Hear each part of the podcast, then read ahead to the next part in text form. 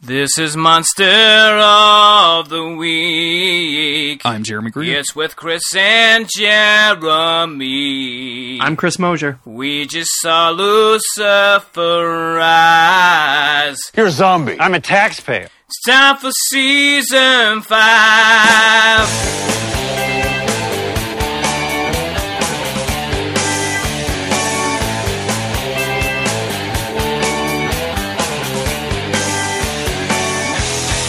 And this is Monster of the Week, a creepy but necessary podcast where we talk about every single episode of the TV show Supernatural.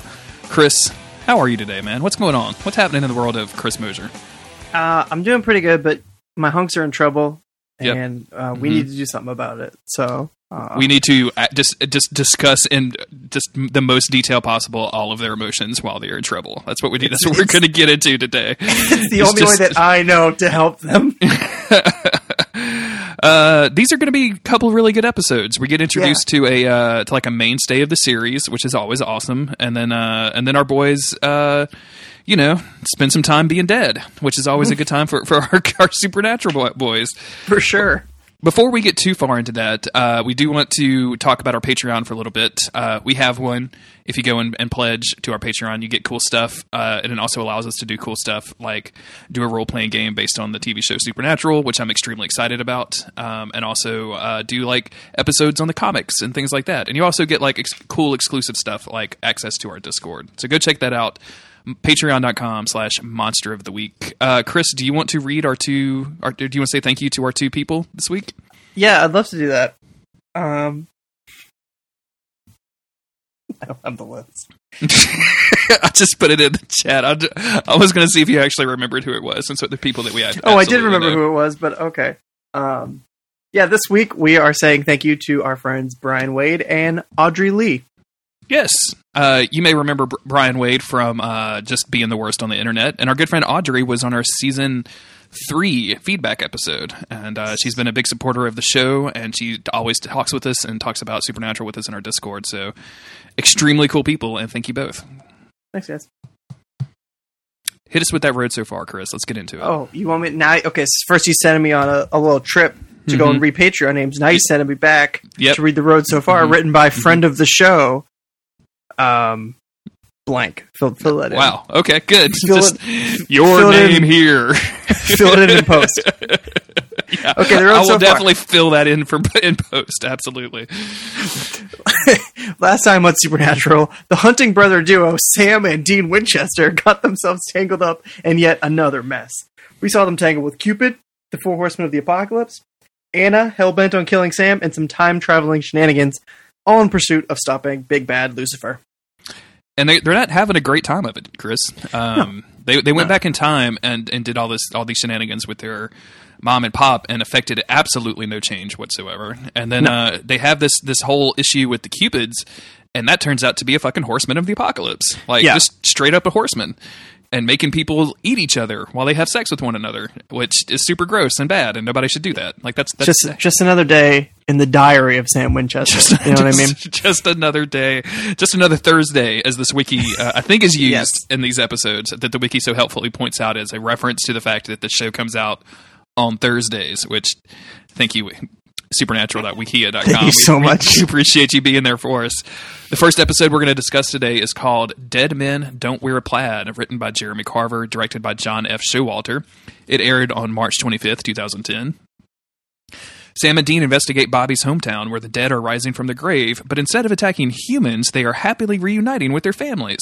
The brothers turn to Bobby for help, but he tells them not to worry about it and to leave town. Suspicious, Dean investigates and comes face to face with Bobby's dead wife, who has no memory of what happened to her. Once the zombies start turning evil, the boys tell Bobby he has to kill his wife, but he refuses. Whew. Wow, that's Okay. our uh our our friend of the show, blank, is really having a just a good time writing these descriptions, huh? Yeah, and uh, I'm pretty sure that Bobby's wife does remember everything. So, like, this description is not only full of spoilers, but also inaccurate.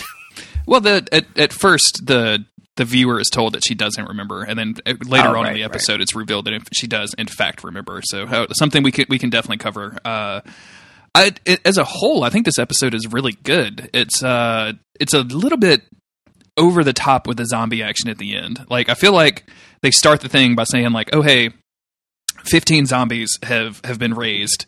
And they're all hanging out with their families. And at the end of the episode, Sam and Dean are kill approximately like forty-seven thousand zombies. Like they're just Yeah. constantly coming, and they're all This- like this- extremely athletic zombies too. they really are. This definitely feels like something that was on like a bucket list for Supernatural. They're like, we we mm-hmm. want to do a zombie episode. We want to have the boys fighting off a horde of zombies. I, I mean, for 2009 or whatever this was, 2010 maybe. This this fulfills that. You know, it, it's not bad. It is. It's very TV zombie, but it's it's not bad. Uh, It's definitely not fact, bad.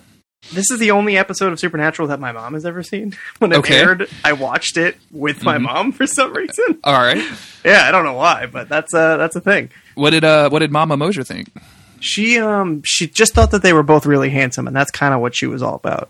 Sure, yeah, Um, but yeah, this is a uh, this is a good episode. I think that they do a lot of cool stuff in this that I didn't know that I wanted. Aside from zombie stuff, Mhm. uh, introducing Jody Mills and having it set in Bobby's hometown, I thought was like a really cool idea.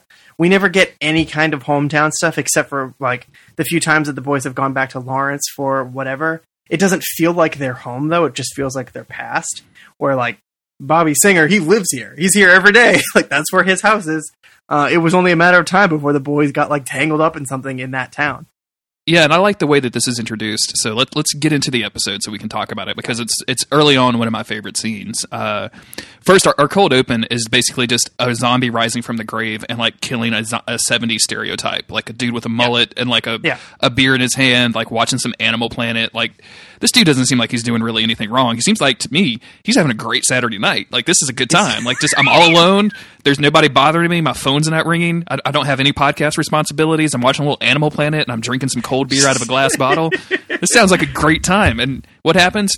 He's murdered, and it, it does turn out that he's he's definitely a shitbag. Like he definitely murdered the zombie that's murdering him. So I really like how they uh, lean into like the camp because that's what zombie movies are. They're always campy and you know the George A. Romero stuff. They've got the the animal documentary playing in the background that's talking about like you know a, a hunter stalking its prey. Meanwhile, the the zombie is like coming towards the dude. It's all very very silly, but I think it's in like a cool, fun horror way.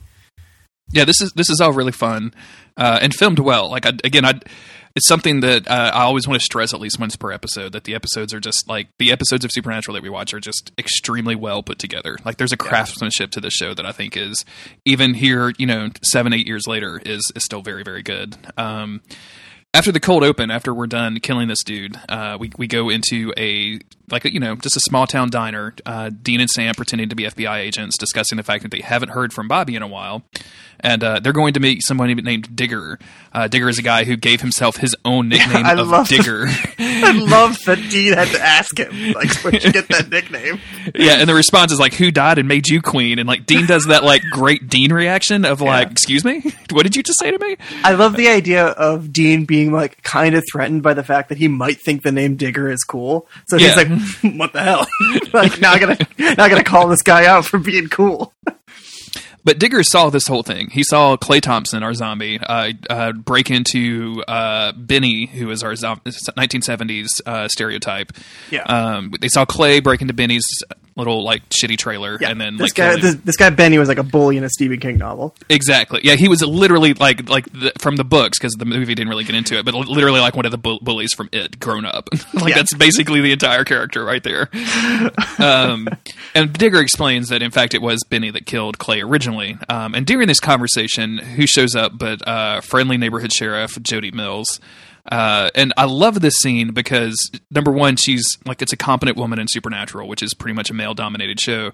But also, she kind of calls them on their bullshit from the beginning. She's like, "Who are you? Why didn't you check with me before you started interviewing with my townsfolk?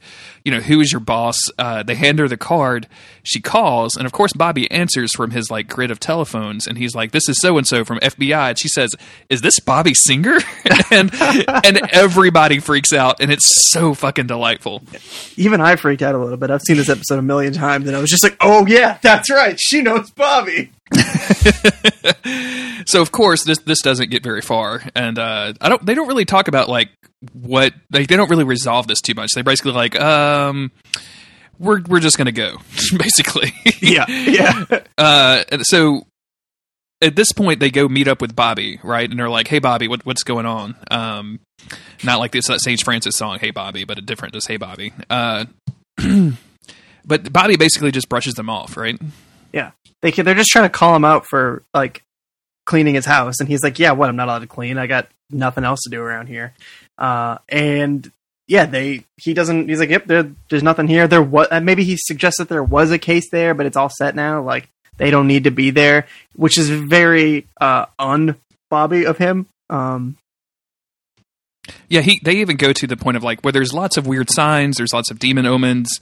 You know, we, we're seeing some suspicious stuff, and he says like, "Oh no, don't worry about it. I checked all those out." And they're like, "What about the lightning storms?" He's like, "Well, it's it's the Midwest in the spring. We're it's a lot of storms, Yeah. Sam. I don't know what the fuck you're looking for." And yes, my hair is is is very well coiffed right now for no reason that we're going to talk about. uh, um, yeah, so they, they leave, and on the way out, Dean's like, "Hey, let's just go ahead and stop by the cemetery." And and sure enough, they, they go to Clay Thompson's grave, find a bunch of fresh dirt, and find a, a casket that's empty. So they, they immediately know what's what's happening. Um, and I, I love that our our hunks, like their their train of thought is not to go back to Bobby, not to not to like stake the place out or anything. They just immediately break into Clay Thompson's old house, who presumably just has his widow in it, right? Like just Yeah. has the rest of his family. well, if we know anything about Sam and Dean, is that they have no regard for, for widows and their personal space. That's absolutely true. It's just so funny to me that they break into so many goddamn houses. It's and like they definitely get away from the grieving woman thing a little bit after season one, but like they're it's it's in their blood. It's in the Winchester blood to break into the homes of grieving women. And It, it is absolutely in the Winchester blood to do this. as it just so happens, uh, but old buddy uh, Clay Thompson here, still alive, still kicking, just went back home. Yeah, he just he's just chilling, uh, and he's extremely terrified of Sam and Dean, as you might be. Um, yeah, and as they're kind of like walking him out, uh, who shows up but our friend Sheriff Jody Mills, who is not concerned that this this citizen has returned from the dead and is hanging out, uh, but is very much concerned that Sam and Dean are like carrying guns around her town, and probably promptly arrest Dean and Sam, takes them to jail. And uh, there's a there's an exchange here where I think it's Clay that or uh, Dean says something to Clay and is like, "You're a zombie," and Clay's like, "I'm a taxpayer." That I just very much like. There- Again, there's something that Supernatural does extremely well, which is just get in these little one-liners and otherwise relatively serious scenes. Also, it's important to note that Sam is like, well, we can't kill him, right? Because he's a soccer dad or whatever. It just, if sometimes it feels like they just throw in that those little things like, well, Sam's the one who, likes the monsters, right? Yeah, okay, no, no, I just added to the script somewhere. Sure, yeah, I. It doesn't really fit with what Sam is, is has been going through at this Yeah. point. Like it fits more with like season one and two Sam. Uh, season five Sam seems very much like he would just murder every single zombie that ever came up out of the grave immediately without any concern for anybody's like well being. So at this point, Bobby has to come and, and get them out of jail, basically. Um, and obviously, we already know that he and Jody know each other. But up until this point, he has been, it, from her eyes, has been portrayed as a menace to Sioux Falls, the the, the town that they're in. Um, he has like drunken disorderlies, you know, all these little like things on his record, stuff that you, I guess, you could imagine Bobby or any hunter getting up to. Um, Bobby, I think, is a unique case because he's he's a hunter who stays in one place. He has a house. Uh, but um, yet Bobby's able to come and get the boys out of trouble. So I think it starts to lead into there being some sort of more understanding between uh, him and Jody, some sort of greater relationship than just a dude that is a menace to her town. Like if if she's going to take his word to let them out, then it's going to mean something. Absolutely. And uh, when they go back to Bobby's house, they find that, of course, Bobby has been lying, and uh, of course, like all of the signs that they were Bobby there to lying. investigate, Bobby be lying, Gordon be lurking, Bobby be lying. Uh, they find all of this stuff that they were there to investigate was true, and Bobby's Bobby's ex-wife, um, uh, or not ex-wife, but his his dead wife is now back and like making just a shitload of apple pies and being like this really creepy looking pale uh, Yeah. housewife chick. Um, they they do a good job of making these zombies because we're only going to interact with a couple of them, uh, but they're making them Mhm. look a little bit not right the entire time. Like they're acting relatively normally, and uh, like, but it's just they're a little bit over the top. Like when she comes in, he's like, Bobby says something like, "It's 4 a.m. Like you didn't have to make food," and she's like, "Oh, no big deal." Like I guarantee you, Chris. I, like I, you're a good friend of mine, but if you showed up at my house at 4 a.m., like do not expect like a meal. Like it's not it's not gonna fucking happen. I can just tell you that. You you might get a cup of coffee if you're in mortal danger. That's about it. I'd probably just be looking for the bathroom. I'll be honest. Uh, but this is this is interesting, and I like the way that they do the zombies. I like that they're not your typical zombie. Obviously, like, like um, that wouldn't Mhm. work for this episode anyway. Um, but like you're you're right. They are just a little bit left of center. You know, they're a little bit off. Um, they're normal enough where Bobby could probably be like, "Please, just just let this be real. Please let her stay." Um, but at the same time, you know, from the outside, Sam and Dean are immediately like, "Oh shit!" Uh, you know, Dean especially is playing up the whole, "Oh, this is normal. Nice to meet you. Yes, I'd love some pie." And then immediately like, "What the fuck are you doing, Bobby?" um, and then talking about how, well, what did she climb up out of the grave? Like we we found Clay Thomas's grave is empty, um, but Bobby says that he burned her ashes or burned her body into ashes. I guess you don't burn ashes; you just you burn bodies Mhm. uh, when when she died. Uh, so there shouldn't be a corpse to be reanimated. Uh, however, he buried her ashes at that same cemetery. And let's remind everybody, uh, we've actually met Karen Singer before, um, way back in season three when uh, I think it was the Rising of the Witnesses was happening. Like I think we were still dealing with some seals kind of stuff. Yeah, maybe. Um, some uh, some some some ghost of Christmas past came back to haunt Bobby and Sam and Dean, including. Oh man, we just had a whole trivia episode, and I completely have already forgotten this dude's name again. Um, Henry something. What's that dude's name? The agent. what? Hendrickson? Henriksen, yeah, Yeah. Henriksen, Val Hendrickson. maybe Zach Hendrickson. Am I am I Uh, close? Uh, Victor Hendrickson. Victor Henriksen, yes, and also uh, the the the woman that Ruby had possessed came back to haunt uh, Sam and Dean. But Karen was there, and like we learned that uh, Bobby had to, as his like kind of intro into hunting 101, of course, had to murder his wife who was possessed by a demon because he didn't know really anything about what was going on. Uh, so like that's obviously left a lasting effect on that. yeah, on that John dude. Winchester thinks he had it bad. No. Yeah, seriously. Like, what are you even doing? just because, like, it's really surprising to me that just with the age thing, like Bobby and Karen didn't have kids too. By the way, so I don't Hey, think maybe we. they they just had dogs. Season one, Bobby has a dog. That's true. I'm pretty sure that dog is dead, which That- is very yeah, sad. Ruby murders that dog right before she gets exorcised by by Sam and Dean. So just yeah, I wonder if that dog even had a name. It was something. Like, oh yeah, it did. It was um, it was Rumsfeld. Do you remember? I think it was the fucking- Jeremy was remembers the dog's name, Uh, Arguably, the dog is more likely. but he doesn't know what year the Impala is. 1969. I told you, it's always 1969. Still wrong. you know, my, my mom had a 1969 Impala when she was growing up. Did she really? Mhm. That's a really interesting podcast that would be about your mom. About my mom's uh, 1969 uh, Chevy Impala that she had for two years in high school. Excellent. Uh, anyway, so they see all this stuff. They also Bobby also tells them that like 15 other zombies have been raised, including Sheriff Mills' uh, son, which is explains why Sher- Sheriff Jody is like so chill about all this stuff. Yeah. Um, and he thinks it's uh, based on his readings from Revelation that this is the Horseman Death coming to uh, you know coming to walk the world, walk the earth. Yeah. Uh, Dean, as you mentioned, Chris, is basically insisting on like you you know what we have to do here. Uh, but of course, Bobby, who believes that his wife doesn't remember that he had to kill her and only remembers that they were together and that she died, just wants to capture this good time together. Uh, he says something real sad here. yeah, when she when she starts singing in the background and you can hear it in the audio mix, uh, he's like, you know, I never, I never expected to be able to hear that again. She always did this when she cooked, and now I can hear it, and this is all I want. Like I can't, and, and almost beg Sam and Dean, which shows you like, because normally he's a, he's very much the the bossy, authoritative father figure with these two, but now he's begging them Mhm. like, please, please leave her be, like, le- just let me have this. Yeah, and it's just it's opening up another piece of Bobby that we haven't seen before. I mean, we know that he's got this pain, but that that's such a very real thing to add into to into the character, into the script, whatever. Just about how she hums when she cooks. I never thought I'd hear it again. It's one of those very real, very sad things that you, you don't think about until you after you've lost somebody. Mhm. And it's it's yeah, it's a very poignant thing for Bobby, who pretty shortly after this kicks the boys out at gunpoint. Um, that's where he's at mentally with with dealing with the return of his wife, and Yeah, it's the- kind of hard to blame him for this. Totally. Yeah. I can I can definitely see his dead wife taking priority over this adopted hunter family of his. One hundred percent. Like he's only a hunter because his wife died, because he Yep. had to kill his wife. So having his wife back, it's like sets him back into that mindset before she was gone, almost. There's a there's some the, this the episode starts kind of jumping around a little bit because Dean and Sam split up so they can handle different tasks and it's it's kind of hard to keep up with. But uh, Dean is basically on Bobby duty, uh, which lasts all of about five seconds until Karen finds him out outside the salvage yard is basically like, "Come in, honey, let let me make you some lunch," uh, and like he just starts gobbling down her pies. Um, and there's this exchange uh, between Karen and Dean where Karen says, like, you know, I, I do remember everything.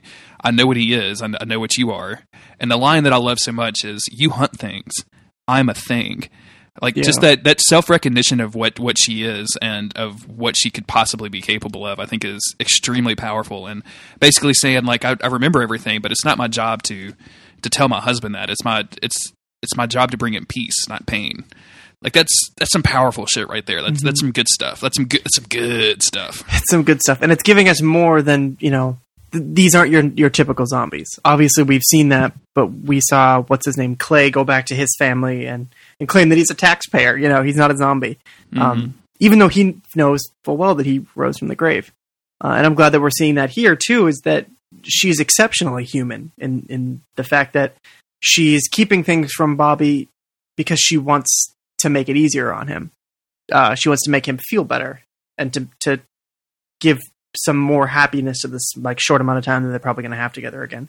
Um, she's not hiding it from him because she's afraid that he'll kill her. He's just she's just hiding it because she wants to make him happy, which is a very human thing to do. Absolutely. And it's it's something that's like I said powerful and having this conversation with Dean and hiding it from her husband I think is really fascinating too because it's, it leaves Bobby at this at this point of not having all of the information even though deep down Bobby knows what's going to have to happen like he just hasn't accepted it yet. Uh, meanwhile, Sam has been on an expedition around the town to uh, go check out Sheriff Mills' place, and he sees her and her husband like doing the the loving family thing with her her very very young toddler son, and uh, and then he goes to investigate Ezra Jones, who is another name on his list, uh, and like this like crazy weird Mrs. Haversham like disgusting bullshit is some of the grossest stuff in this episode that's filled with Sam and Dean headshotting a bunch of zombies. Yeah. This is so gross. They just wanted to obviously play something up for humor here because Sam walks in on this woman who is just like a decrepit, dying zombie lady. I mean, there's really no other way around it, and who's just motioning for him to come closer, and he's like, "I'm no, I'm good here." Uh, he said, like, can you think you could just speak a little louder? From like, I could just hear it from over here. yeah, yeah, yeah. He says, you, "You think maybe you could just tell me from here?" No. Um, and she just like keeps waving him closer, and he's like, "Okay." Like he already knows where this is going. He gets closer and closer, and sure enough, uh, she attacks him, throws him on the ground, and then I'm sorry uh, to say this, she just comes on his face because that's what it looks like, and it's disgusting. It's really, it's really gross. It looks like green semen is launching from her mouth onto this dude's face, and I, I feel bad for Sam in the fiction, and I feel super bad for Jared Padalecki in the real world having to deal with this. He's like, "How come I didn't get to have the heart to heart with? Yeah. Fucking J- Jensen is over there eating apple pies and burying his soul, and I'm getting vomited on by a, by a gross ass old Mrs. Haversham. this is not a good time for old Jared. Uh, he he does fight her off though, and discovers that her husband, uh, who they eventually name, was was there as well, and she's just straight up like ate up that dude, um, and that's that's not great. Um, and this is Sam yeah, when, just good old fashioned headshots her. just just a, a great this this episode like if you want to start counting some headshots like i love it when they show the boys being proficient at firearms because boy are they proficient at firearms um th- this is where sam meets back up with dean and they go to bobby to try to convince her like hey try to convince bobby excuse me that uh hey like these zombies aren't aren't going to last. Like they're already starting to turn and you're going to have to deal something. And that's when he draws down and says uh if karen turns i will handle it my way. And and just makes them get off his property. And, and says think that like the- it's time for you to point where he go. kicks him out, Yeah. Get off my Um, property. I like that. I like that. Bobby's like, get off my property. That's just that's real like a like a real like old like grumpy man thing to say. Yeah. it's a it's a real Bobby move. Um, Mm-hmm. So she, the woman that uh, that attacked Sam, it was the first to rise from her grave. So they know that you know the, the, the clock is ticking. Basically, that's sort of the parameter.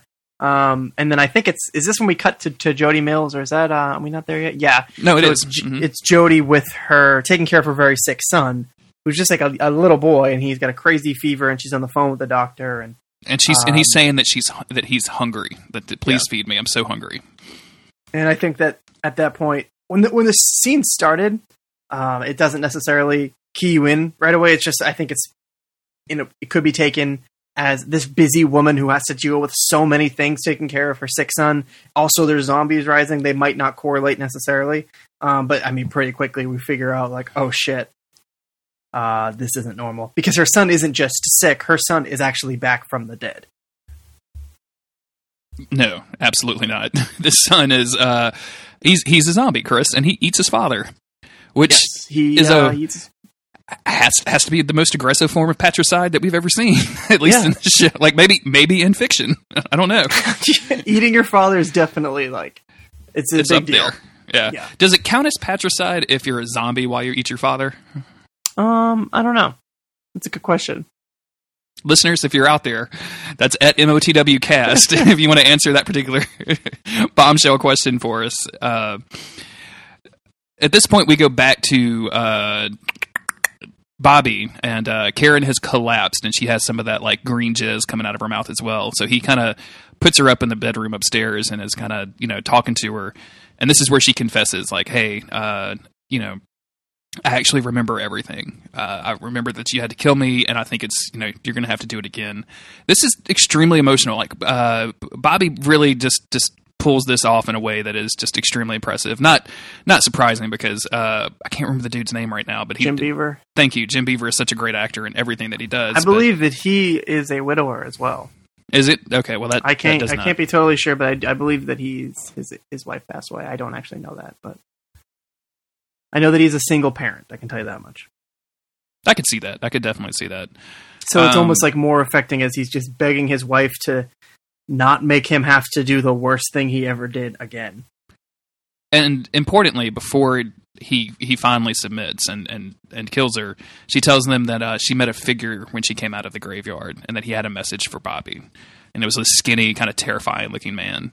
Um, and then at this point, Dean is like about to break into the house because he's worried about Bobby, um, and as he walks in the room, he hears the gunshot and realizes that Bobby has taken care of this. And that's when this turns into just a full on like Day of the Dead episode. like f- Sam and Sheriff Mills um, have this like scene where uh, Sam breaks into the house to prevent uh, her son from killing her, and then has to go in and like shoot her son in the head as she watches. Like she doesn't Yeah. watch it, but she knows what's going on. That's extremely affecting. Like that's terrible. Yeah, it just feels like a lot of terrible things are just happening very fast to these people, but it's because it's a zombie episode. I don't want to say that it's treated lightly because there's so many affecting scenes with Bobby and uh, even Jody. Uh, but they're just like, okay, yep, killed your son. You want to help us kill some more zombies, please? and I think I think that that is again, her son had already died. This is not. She knew that this wasn't right. Almost in some ways more so than Bobby, probably, um, because Bobby has faced these things so many times, dealt with them so many times that he's almost numb to them and can think like, well, you know, Dean has come back from hell before. Maybe my wife is back. Maybe I can have her back. Um, whereas Jody is just like, okay, that's not supposed to happen. Um, what the hell? but is willing to go along with it because, as you imagine, might imagine, from a son that lost their, or excuse me, from a mother that lost their uh, infant, or not their infant, their child at a young age, like willing to do almost anything to to be able to accept that this is real. Um, Of course, up to the point where the child starts eating its own father, in which case Sure. like, okay, well maybe maybe this is a bad one. Maybe we'll send it back to the cemetery, and the next time it resurrects, it'll be fine. We'll get a good one this time. No, that's not the way it So uh, after this traumatic experience, Sam and Jody go to basically arm the town and get everybody ready because this is happening. Like there's this is not a zombie apocalypse because there's a different kind of apocalypse happening right now. Um, but this is like you know an offshoot of the apocalypse is zombies rising up in this one town, Mhm. and it's been happening to a lot of people because a lot of people are buried in that cemetery, uh, and it isn't something that they can just ignore. It's something that they they have to address with the town, and I really like that Jody is a part of it. I like that that again the town is a part of it. We don't care. We don't give a shit about any of these people, and it doesn't matter. But I just like the idea of that happening in the world of supernatural, where like finally, this is the apocalypse. Shit's popping off. You Mhm. can't hide it anymore. Like there are going to be incidents like this where an entire town you got to hand them guns and they have to go and do something. Just like when war showed up. Uh, this time, I guess this is death. This is all because of the horseman death. I don't know Yep. if we really get into that too much.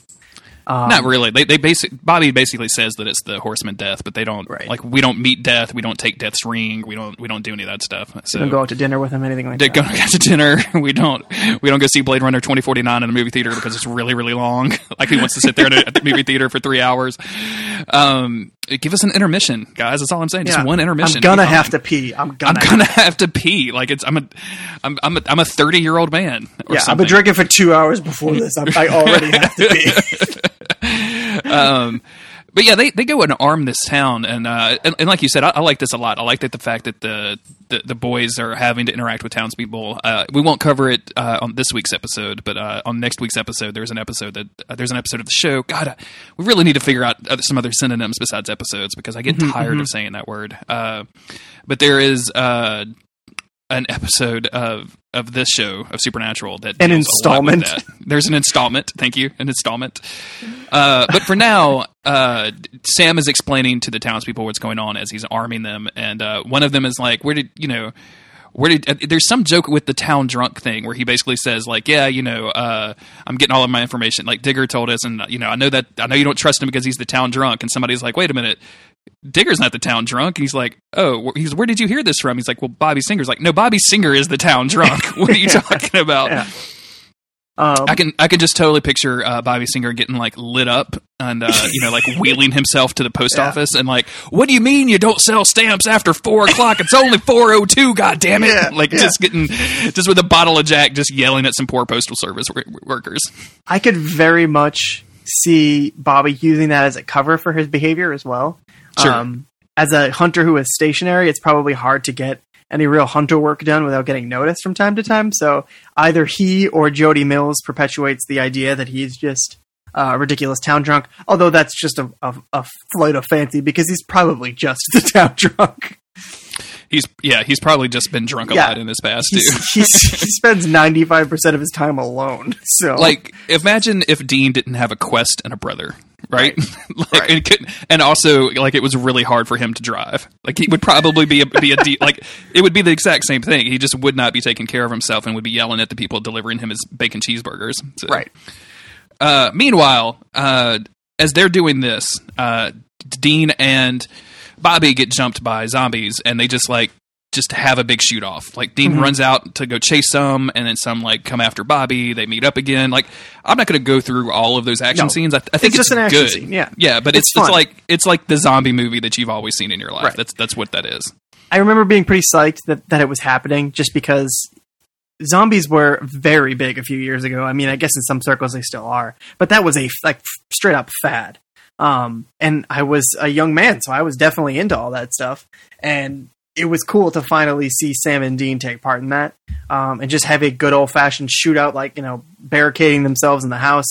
Um, the only thing that that I noticed is that like they shoot a couple people and then they're like, okay. Dean starts wheeling Bobby, or Bobby starts wheeling himself, and there are zombies coming, like jumping over the cars in Bobby's junkyard. And Dean, with his shotgun, is just shooting from the hip, just Yeah. just firing shots off. And I get it; he's, he's putting out a good spray. He's trying to, you know, hold him back. We- You got to kill a zombie with a headshot. We know that. That's the thing. So mm-hmm. Dean, Dean, he's got to be aware that he's not going to kill anything, but he's, he's putting out the spray. He's trying to hold him back. I get it. He's, he's, he's shooting zombies like I would be if I was playing a first person shooter because I'm terrible at video games. But then they get in the house and Dean's like, "Oh shit, I'm out of ammo." Well, Dean, let me tell you something. if you hadn't been spraying ammo all over the place, you wouldn't be in this predicament. But anyway, You got to go and they conserve for the boss fight. You got to conserve for the, yeah, the boss fight. exactly. But then they go hide in the closet, which Dean is already used to doing. So and also they they run by one zillion pies on the way there. I don't know if you caught that or not, but like all of the pies that Karen had been making this entire time are just lined up on the counter, and they just they just left them there at the prop, and they just run by, they just run straight by all these pies on the way, and I was like, and it's not called out at all. It's just in the background, which makes me which makes it even better for me. Like just the fact that I didn't even notice that. That's running around. fantastic. That's Yeah. that's awesome. But yeah, they lock themselves up in the closet, like as you as you mentioned, Dean is is, is very familiar with, and uh, Dean immediately says, like, "Don't worry, they're they're idiot zombies. They don't know how to pick a lock." And then one definitely starts picking the lock. Yeah, Which is great. it's like oh, good idea. I love that. Um, when Dean says he's out of ammo, um, Bobby says, "Yeah, the, yeah, we do have more ammo. Whatever, it's in the van where we left it." And Dean is like, "A simple no would have been fine." I just, like, I love that they're both on edge, and it's just crotchety Bobby versus a, a new crotchety Dean. It's it's it's exactly what I would want from this. I feel like uh, their relationship has changed in a really subtle fashion. From um, I don't remember the card, the name of the card episode, the one where they played cards for years or whatever. But ever since Dean was an old man, um, the Curious Case of Dean Winchester, where Dean was like an old man and kind of speaking to Bobby on his level, I feel like he still has that as he gets Yeah, back into younger Dean. so it is, is always kind of now like a simple fucking no would suffice, Bobby. Yeah. Jesus Christ, like what? Do you, please, Bobby, please. I just really want Bobby, somebody to say that in, in the episode. It's Um, good stuff. They're uh, they're they're in a bind, and uh, I guess luckily for the rest of the townspeople, all of the zombies decided to come after uh, Bobby and and Dean because uh, Sam and Jody shows up and just murders this lot of zombies, just one after the other, and it was just a huge spray of blood and and ichor, and uh, yeah, save the day. Yeah, I have a. Uh, I feel like okay. Spoilers. Jody Mills shows up uh, several more times because she's Mhm. a great character. Sure. Um, I feel like I have a memory of her and Sam teaming up pretty often because it's always Dean and Castiel or Dean and somebody else. But I, who am I kidding? It's probably Dean and Jody because they don't team Sam up with anybody. I seem to remember that too, and it'll be interesting to see how she shows up because um, I feel like that her and Sam make a pretty good like B team, and that's not taking anything away from uh, like Jody or Sam for that matter. But we, we've seen a lot where uh, if they separate the boys, Dean is usually the A plot and Sam is usually the B plot Right. uh, for for whatever reason the show likes to do that. So I think she she goes well with that. Um, but yeah, I, I, I agree with you. I think she's definitely hanging out with Sam more than she is Dean. But also, like she gets she gets a lot of good like Jody centric episodes too. So and it's I don't know how long it is before we see Jody again. I can't remember. Um, but going back, knowing that she becomes a slightly more um, frequent character, and then seeing her introduction again for the first time, or not for the first time, but seeing her introduction again is she she does have an incredible amount of presence and like seems to fit right into the world of supernatural as like just this tough sheriff who is aware of things but not condoning them and like she's just she fit very well in so it's really no surprise that obviously fans liked her so much and that she's able to come back. Hmm And then we pretty much. Oh, I do want to call out the uh, the one weird thing where they're murdering everybody and like blood fl- like splatters onto the camera and with the weird dumb CGI effect. Did you notice that? Yeah. like that. Yeah. That feels very of its time. Like that feels like a 2009 Definitely. zombie gore kind of kind of movie or 2010 rather, or let's say 2009 because the show is always perpetually a year late. Um, yes but yeah, that's after this we get our epilogue, which is basically uh, Dean, Sam, and Jody burning all of the corpses of these zombies for reasons I don't really understand because they just they've already learned that burning doesn't really affect them. But sure, whatever. Like it's problem solved, I guess. Everybody.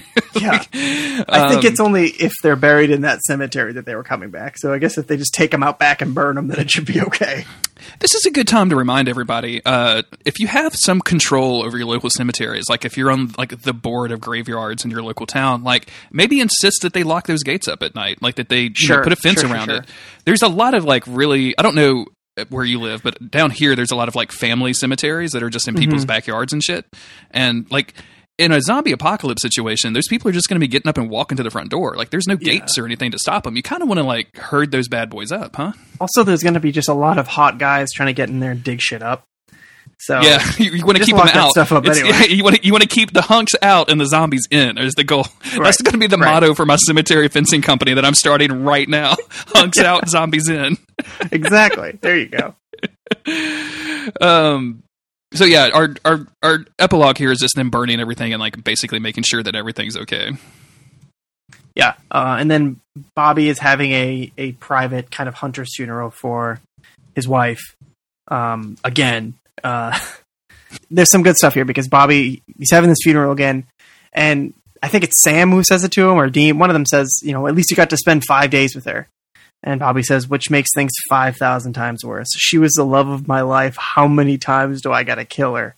Um, and Sam, I, he did it maybe, he, he does it every episode with Dean, but he does it here too, where he asks Bobby if he's okay. And he asked Dean if he was okay previously, and he doesn't answer. And it seems like that's kind of becoming the the trend and I, I almost want to say they're doing it on purpose and if the show had more time to like spend on like long shots on characters who aren't saying anything like it was mad men or something we would get one of that of like of sam he keeps asking everybody he, if they're okay because he either doesn't know how to really connect or really intuit how people are feeling because he's always in his own world or because he just doesn't know what else to do. I don't know um, but I, I just noticed this pattern of him not only asking people if they're okay, but people just not responding.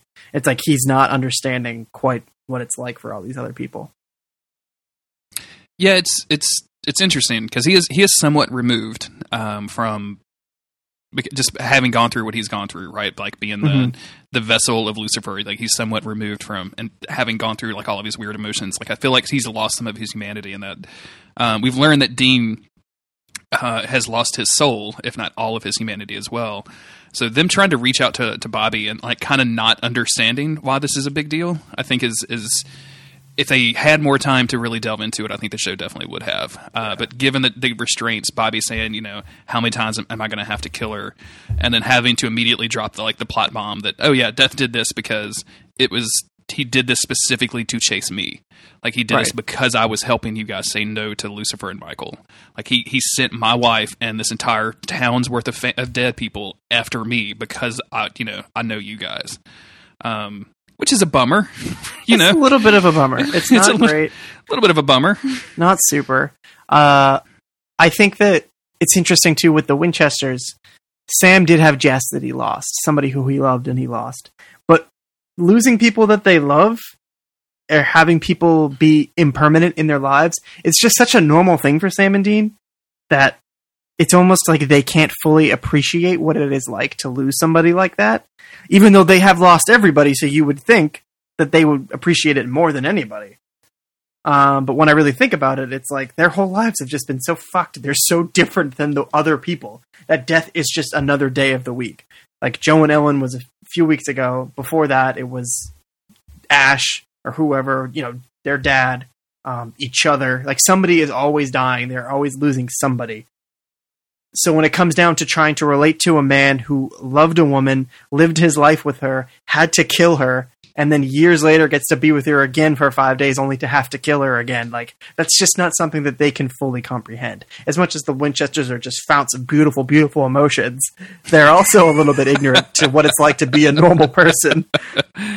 Well, let's let's think about it because um, they lost their mom, uh, but both of them were relatively young enough to for that to not have a, a dramatic effect on their lives. Like obviously it has an effect, and Sam barely doesn't doesn't even really remember who she is or what she was, as we're going to learn in the next episode uh, that we're covering. But uh, for Dean, he was so young that he was he wasn't really able to do it. And also, and I'm going to tie this in with John Winchester losing John. You expect to lose your parents. Like you grow up kind of at some point in your life, you realize like you're not going to outlast your parents, or excuse me, you are going to outlast your parents. Um, they've lost associates along the way. Ellen and Jo, um, Ash. Um, other other hunters in, in their world. They've lost, uh, you know, Sam has lost his girlfriend Jessica, uh, but I would I would argue that the kind of relationship that him and Jessica had probably couldn't t- put a candle to the relationship that Bobby and Karen had as being married for, for many years. Not saying like not not wanting to compare those or contrast those, but like there's just a certain amount of time investment, right? Right. I mean, Sam was living with this woman and living a lie because he didn't tell her about anything. So Al- al- Also, he was living a lie because he had not quite understood that anytime he has sex with a woman, they immediately die afterwards. right. Uh, but I just, I'm kind of with you. Like, they don't have the capacity to understand the relationship that Bobby had with Karen, and you know that a relationship that takes a while to develop. That you know to be able to come to those terms with somebody, and then to have to murder them is the worst thing that I can possibly imagine. And then have to have to live it all over again. You know, so many years later is even fucking worse. And not, for, not and this like not forgetting about the point that she already showed up as a ghost once two years ago. Yeah. this is the like this is like the third time that he's had to kill this woman. It's fucking crazy. Yeah, it's not great. Um, and the boy, I feel like the, the, the just, Sam and Dean are always just thinking about how they're going to probably have to kill each other at some point or, or something like that. You know, Mhm. season two, you know, if I can't save you, I'm going to have to kill you, Sammy. Um, It's the supernatural. It's the supernatural. It's the Superman Batman problem of Batman Right. always trying to figure out how to take out Superman. you know, Sam is already always ready to go dark side or something. Dean is Mhm. always ready to put him down if he does. So they're just they're a little bit skewed. I think they love each other, but Bobby's pain is just a different kind of pain. It's true. Uh, Bobby does tell them about death, and then uh, that's pretty much the end of the episode. For the last couple of episodes and the last the episodes after this, uh, I feel like every single episode ends with kind of a a weird vibe, like an un- unfinished, unsatisfied, nothing's quite right, everything is bad vibe, and uh, I think that's one of the most powerful things about this season. Like they're, we've talked about it before, but their their inclination not to wrap it up at the end of every episode, not to have that. Like we don't even get Dean and Sam like over the Impala having a beer. Like wasn't that crazy talk? Like we don't even get Right. that. It's just kind of a fade out on Bobby looking really sad about his wife, and that you know death is now coming to walk the earth, and he's basically giving Bobby Bobby Singer the finger. like that's a that's a real specific thing, and it's it's a bad thing, and uh, it, I think that's works for these episodes in a lot of ways. You know what? Something random that that kind of worked for me in this episode is, and it always works for me when they do it. It's just the boys being punters which we got for like the first half of this episode when they were trying to figure out what was going on. Um, I, I mean, they do it in every damn episode, but I never get tired of it when the, they're actually just working together, just sleuthing around trying to figure out a mystery. Like that is the initial draw to Supernatural. Everything else comes later. Um, so whenever they get back to that, even just for like half an episode, I love it. Sure, me too. And and those and they do a good job. We've talked a lot about um, them tying those basic hunter quest missions for them Yeah. into overarching plot, and that's something that like this episode does really well. If that's something that the Keep It episode did very well as well. Like, oh, we just have like these one-off thing. Oh no, actually, it's a horseman. uh oh, uh oh, two horsemen is the other name of this podcast. and like what you said, you know, where every episode ends with that kind of unsettling feeling, I think is what makes it's a big part of why the season is so good. Um, a show like I don't know Game of Thrones or Twin Peaks or any any of these shows that either have the the time, money, budget, or just the I, Twin Peaks doesn't have any of those things, but it has that kind of artistic integrity to kind of just like be really weird and just do its own thing. Um, Supernatural isn't being really weird and doing its own thing, but it is not giving you satisfaction uh, in a good way. It's withholding satisfaction because it's just building and building and building this big moment, whatever we're leading to, something bad happening. Um, and I think, I think it works. I think it does too.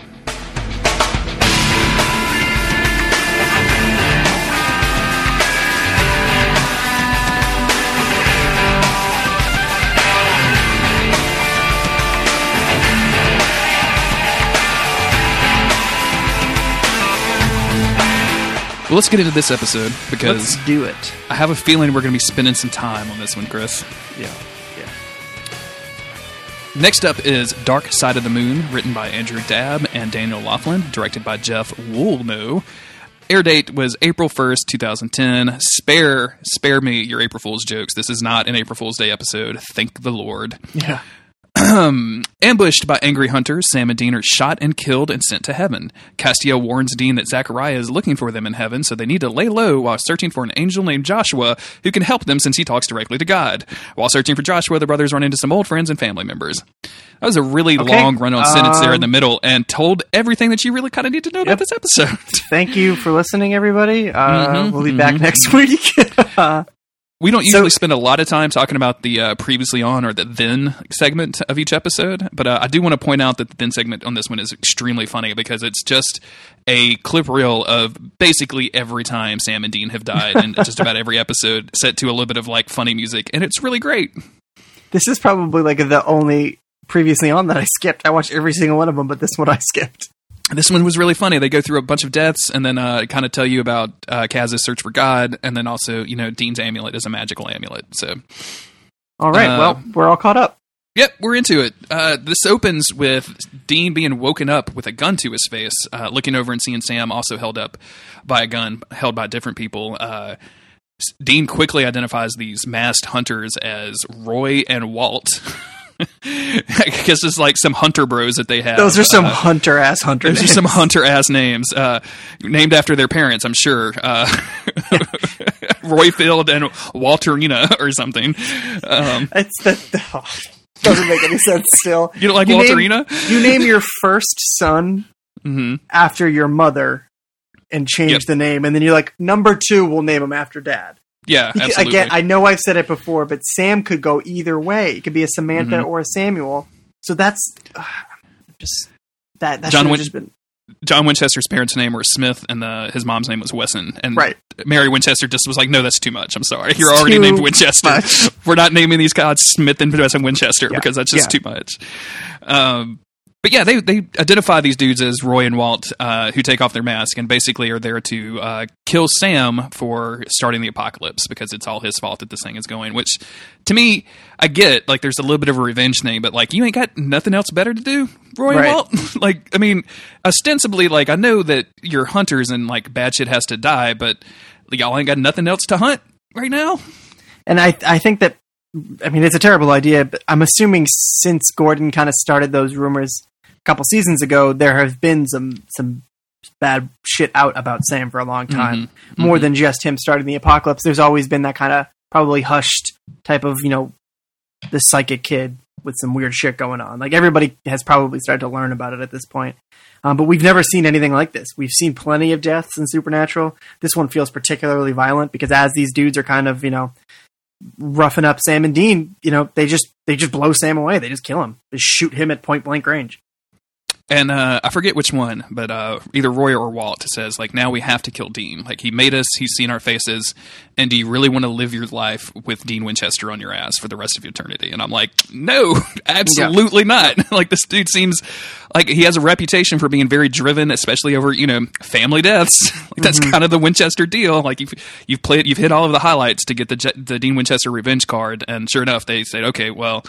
If you can't do it, I will. And uh, the dude just blows Dean away too. And I like um, that Dean is basically like, yeah, okay, no, no, no, let's just get the show on the road here because I'm gonna come back and I'm gonna kill you. Uh, I just like that he's getting impatient with him. He's like, hurry up and just fucking kill me so that I can come back and kill you because I know Mm-hmm. Yeah. how this is gonna go. I'm too valuable at this point. That that that casual arrogance of like knowing who he is is something that I've remarked on and, and a couple of a couple of times in this podcast, and uh, I think it's I think it's really fascinating how Dean knowing that he's the Michael vessel, that he's the glistening hunk sword, if you will, Yes. is the uh, is, has plays into his ability to deal with these things because he basically just knows like it- somebody's going to bring him back to life. Like he's just too important at this stage of the game. Like may, maybe not later, maybe this will run out at some point, but right now he's gonna be brought back to life. Um, they kill him, and then uh, he wakes up in the Impala to a, uh, a a version of knocking on heaven's door that I'm assuming that they could afford to get because it's not the Dylan version and it's not the Guns N' Roses version. So sure, uh, but uh, he wakes up to a young Sam Winchester who has a box of fireworks. You know, they've and, used uh, the Dylan version before. Uh, Have they? Back in like season two or three, I can't remember when it was, but they've they've used it before. I'm pretty sure it was the Dylan version before. This this might be the Dylan version. I'm, maybe maybe I'm wrong. I'm gonna look it up on the. Uh, Nope, uh, it's saying it's the Bob Dylan version. So maybe I just because they're doing it through the thing where it's like playing over the radio. So Yeah, maybe I yeah, just couldn't yeah. quite. It definitely uh. wasn't the Guns N' Roses version, which for some weird reason played in the middle of a college football game I was watching the other day. which, I'm like, excuse me, what? Why are you playing? Also, "Sweet Child of Mine," which at least that has like Yeah. a guitar thing, but No, like they what is they this? meant to queue up "Welcome to the Jungle," but they somebody somebody fat skip. fingered this the disc. Yeah. So yeah, there's this, there's the disc skips and it just went to the next track. Goddamn mini disc player. I told you we should have upgraded to an MP3 system. It was the it was Uh, probably the I had the silver Guns N' Roses CD like greatest hits collection all Mm-hmm. through middle school. That was all I listened to. So they, they probably had that one. on we can uh we can get into it because Chris in middle school is when I discovered Guns N' Roses, and can I tell like Guns N' Roses Use Your Illusions one and two were like the first two CDs I ever had. Uh, like they came in like the long CD box when I got them.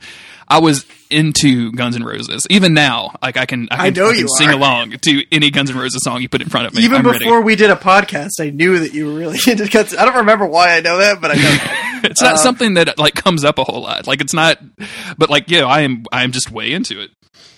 Do you listen to uh, November Rain on your birthday every year? Anyway, let's move on. So Dean every Dean is- year. I just pretend it's that's how I pretend it's my birthday every month, Chris. every It's my uh, pick me up.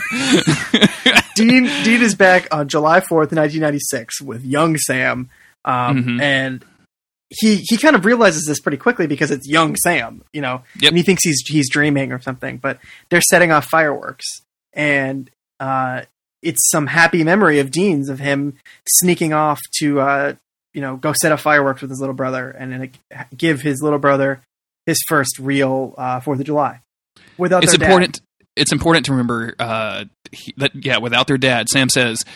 Uh, dad would never let us do this. Thank you so much, Dean, and like gives Dean a big hug, which just fucking breaks my heart every time I see Yeah. it. Like it's just such the like a casual emotion thing. This is the same young Winchester, right? This is the same young Winchester. He's just grown up a little bit, okay, because Mm-hmm. Yeah, he just looked yeah. a little bit taller. So, um, I don't know why I did a weird thing with taller there. I'm sorry. I won't, I won't do that again. It's definitely changed the way that I think about you, but um, but this is the last episode of Monster of the Week. Jeremy said a word weird, and now Chris is done.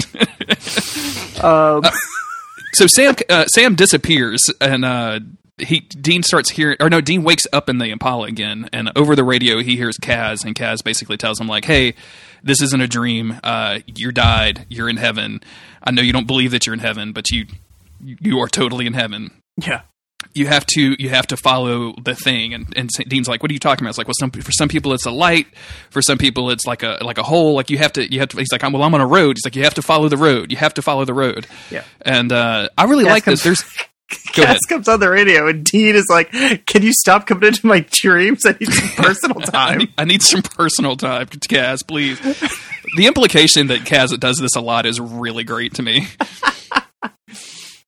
and Dean is not like entirely against it, but he's at the same time he's like, "Also, I do need a minute by myself." he, he's into it 67% of the time right? And the other the other like 34 33% he's like okay come on dude. Like i need i need a little bit of time for myself. Um he he jumps in the Impala, goes starts driving down the road, and he arrives at this house. And there's this really beautiful shot of this house with like the aurora borealis.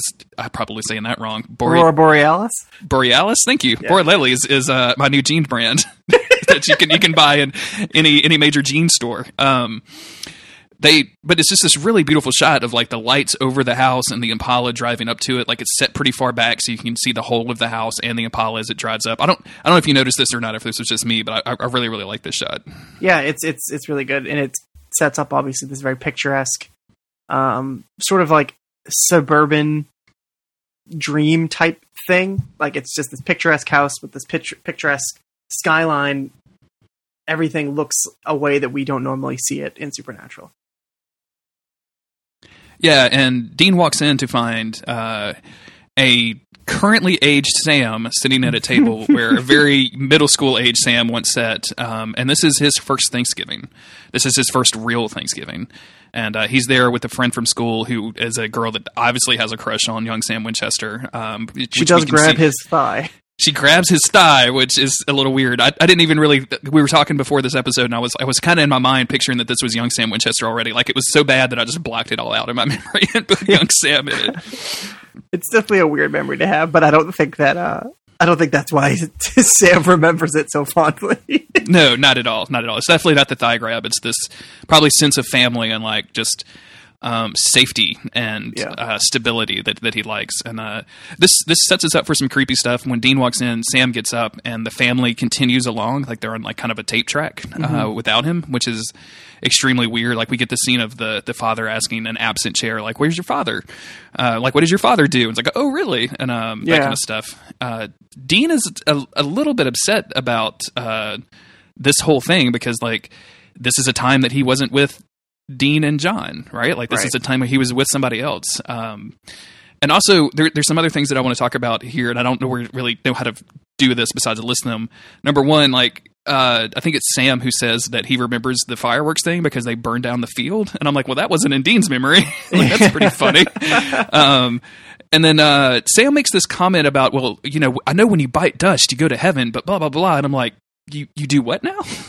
When you bite dust, when you bite dust? Excuse me. they just try to work in all these different little things into these scripts. like there's another one bites the dust by queen so like i know what you're getting but like nobody has ever said like when you bite You dust Bite dust. that's not a I, thing I swear they just like they're not allowed to say killing and dying a certain amount of times because there's a certain point where ganking becomes like the biggest form Yeah. of like whoever was writing this was just super into like World of Warcraft PvP. Or they were just like CW is like you can't say killing every other word. You have to Sure. come up with it, which doesn't even make sense. But they just come up with all these different ways to say things, and I'm like, just just say the regular word. you It's can fine. have a zombie to- toddler eat his dad. That's totally okay. But please don't say the word kill every once in a while. Like just make it here's a thesaurus. Keep keep with the toddler eating dad's thing. That's good. Great ratings on that. But please back off from the killing and the murder. Um, so yeah they uh they basically like they're I think they're having this conversation where Sam is explaining why he likes this place so much and why it was such a memory for him when uh, the house starts shaking and lights start coming up and they have to hide. And this is kind of typical angel behavior, right? Like we've seen this on Yeah. on, he- on Earth before. Uh, so it's not a surprise when it, it happens here and it goes away. And this is when Dean like starts playing with the radio to try to contact Cas and eventually like gets this old TV working, uh, and it's like all this like scan line VCR out of track kind of kind of thing, and it's this is always really weird to me when they show videos like this in, in TV shows and movies because uh, and Logan did this too. Uh, have you seen the movie Logan? I have not.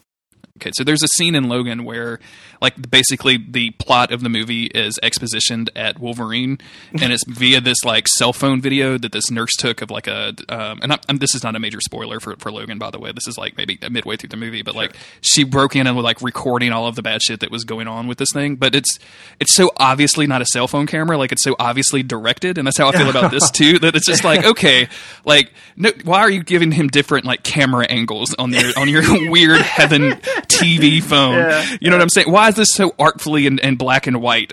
like this was a color TV. Like, it was 1996. what Castiel's learned a lot on Earth, you know. He's just picking up guess a so. couple. He's been watching He's been- some uh, experimental filmmakers. yeah, he's been watching some Steven Soderbergh joints, and Yeah. now he's ready to really make his mark on the on the video world. Um, The only way he knows how by talking to Dean. But Cas explains that uh, they need to avoid these lights because that's Zachariah's searching for them. And uh, even though uh, he says that they could probably get to heaven easily, they or get out of heaven easily, he says that this is a rare opportunity because there's an angel in heaven named Joshua that's been rumored to be talking to God. And when are they else are they going to get this opportunity? And listeners, if you're if you remember, this is Cas's quest since Right. kind of the beginning of the season. He's borrowed uh, Dean's amulet that Sam gave him over Christmas when they were young kids. He says that it's going to light up in God's presence. Um, it's and they say so. He's been on this quest, and like this is a major opportunity for for for Castiel. Yeah. Um, there's a few things in this episode that I started to think. Uh, I was on one track before Dean starts to become a little bit more upset with Sam throughout it because all of his memories are suggesting that he just liked being away from them. Um, but the first scene with with Dean and Sam, he's so happy. Dean is so happy, and Sam is so happy in that memory as well. Um, but during that, obviously, Dean remembers being shot, remembers being dead, and all that. Uh, but they have a conversation at the this family's house about how they're in heaven. Obviously, we've covered that. But Sam suggests that it doesn't make any sense that he is in heaven. Like he started the apocalypse. Where he's like, Dean, that makes sense. Like you're you're a good boy. You do good things. But why is Sam there? And I really Mhm. liked that. For once, it seems like you know Dean is really on his side because he, especially coming off of what he just saw with this, this happy memory with Sam, uh, where he's like, "You had good intentions," and I, and Sam says something along the lines of like, you know, the road to heaven is not paved with good intentions. Um, but but Dean, I, I just liked that Dean was being a supportive older brother, being like, like, of course you deserve to be here. Just because you did this really awful, horrible thing doesn't mean anything else. But then I, started to get the sense that they were kind of really united as being brothers, but that quickly starts to dissolve throughout the episode. Yeah, this is uh, it. It starts out one way, and it's going to quickly devolve into a different thing that I did not expect even on a rewatch. I'd kind of forgotten about the the central. Um, kind of schism that happens between Dean and Sam right now.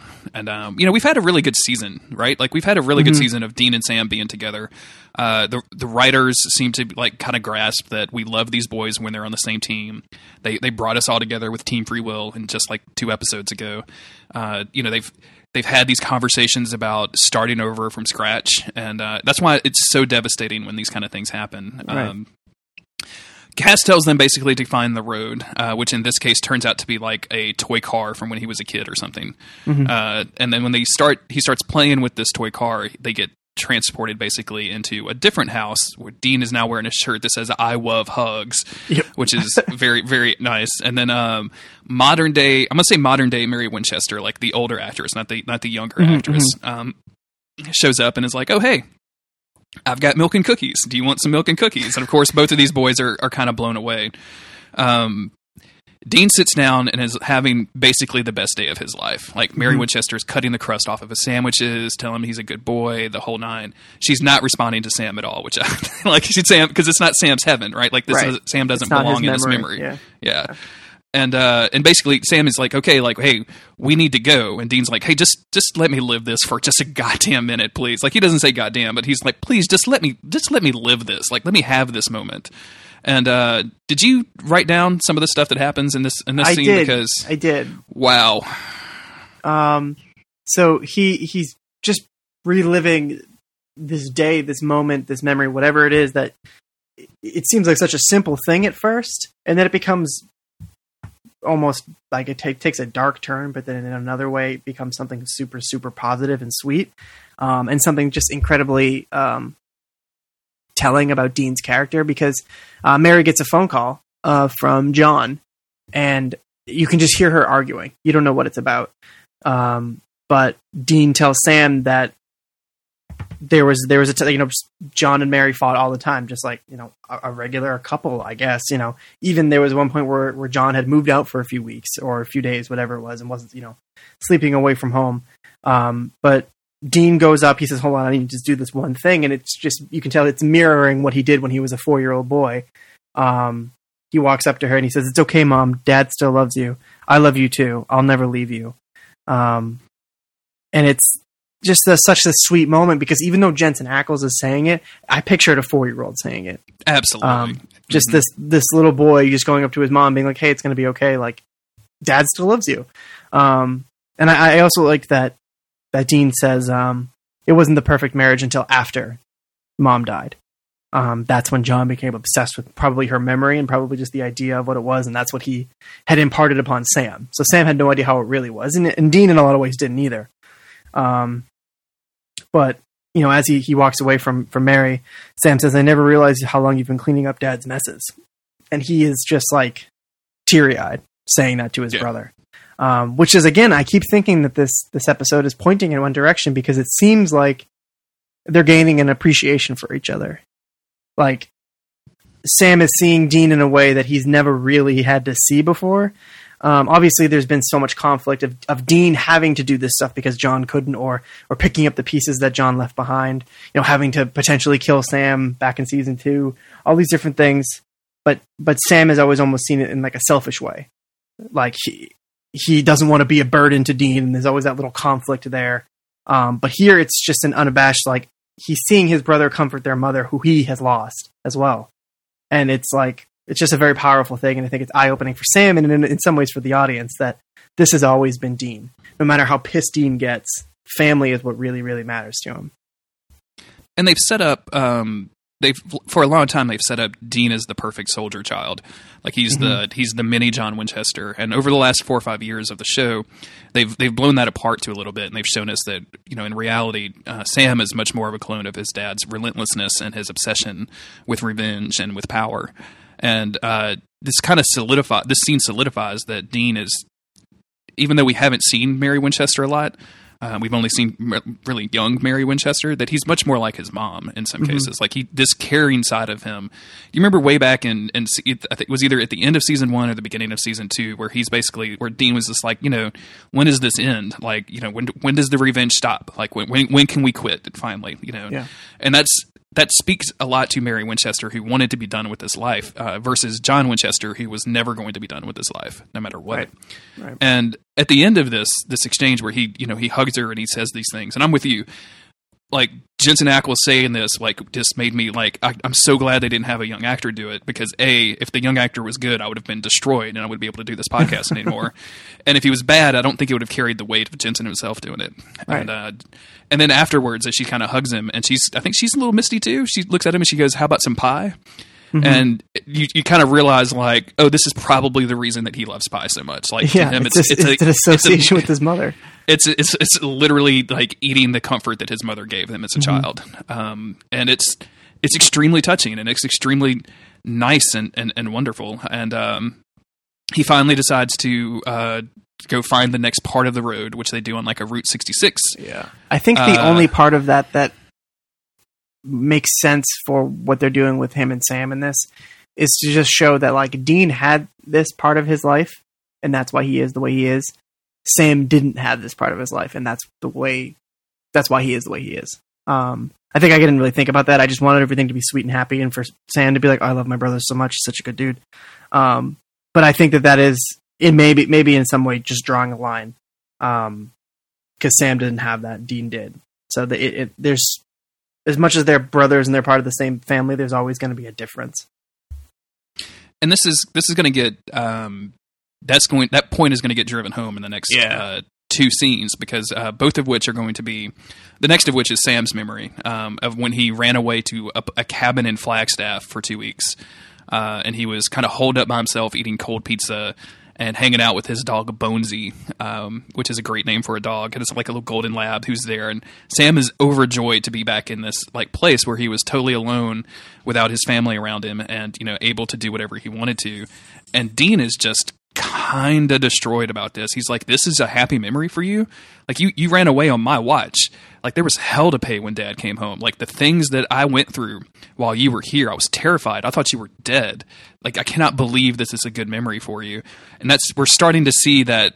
Like the first memory we saw of Sam was him having a stability that his family couldn't provide.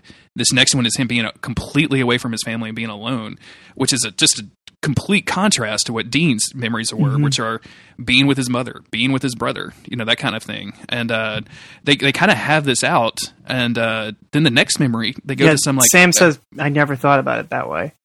yeah, yeah, that, that's an important line. I forgot about that. Yeah, and then this this next scene where they go to an abandoned house, and it's very instantly apparent that Sam is like, ah, I don't remember this at all. I have no idea where this is. Uh, but but Dean pegs it immediately and says, "Oh, this is this is that time that you you ran out on us to go to Stanford. This was that that big argument. This is." Uh, and they don't tell it, but like I remember John Winchester saying that, that that would- this is the time where he said, you know, if you walk out that door, you can never turn back and you know Sam making that choice and his dad forcing him to make that choice. And again, this is Sam's version of heaven of leaving his family. And Dean is like, "What the fuck, dude?" Yeah. yeah. You know what I'm And just then- kind of realizing now is obviously it's the freedom and all that stuff.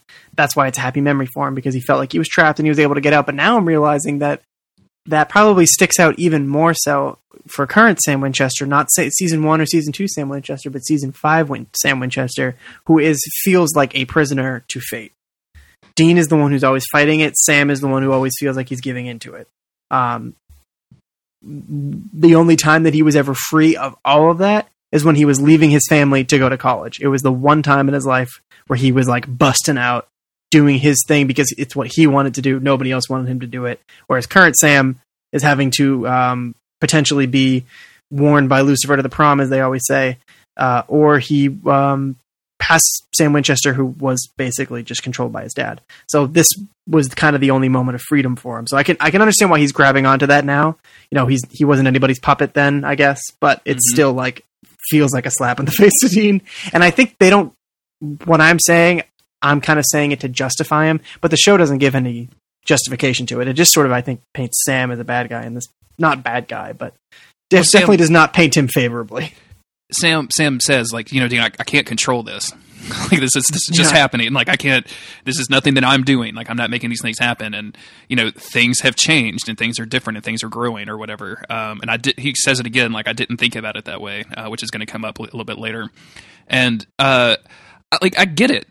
You know leaving home uh is is a huge thing. Like if you've ever done the thing where you've just like abandoned everybody you knew and like ran away somewhere like that's a it's a huge relief and it gives you like this euphoric experience and it, it takes a while before you realize like oh maybe this isn't exactly what i wanted. And but for sam it was exactly what he wanted like when he left here like think about his life from this point on he goes to a school that he thinks is a real school it's actually just an elaborate setup by his yeah, it was father the night he, he went to Smamford.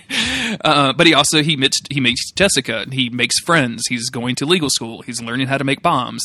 He doesn't have any communication with his family until the events of season one, episode one, where Dean breaks into his house and compliments his his girlfriend's underwear and then steals beer from him.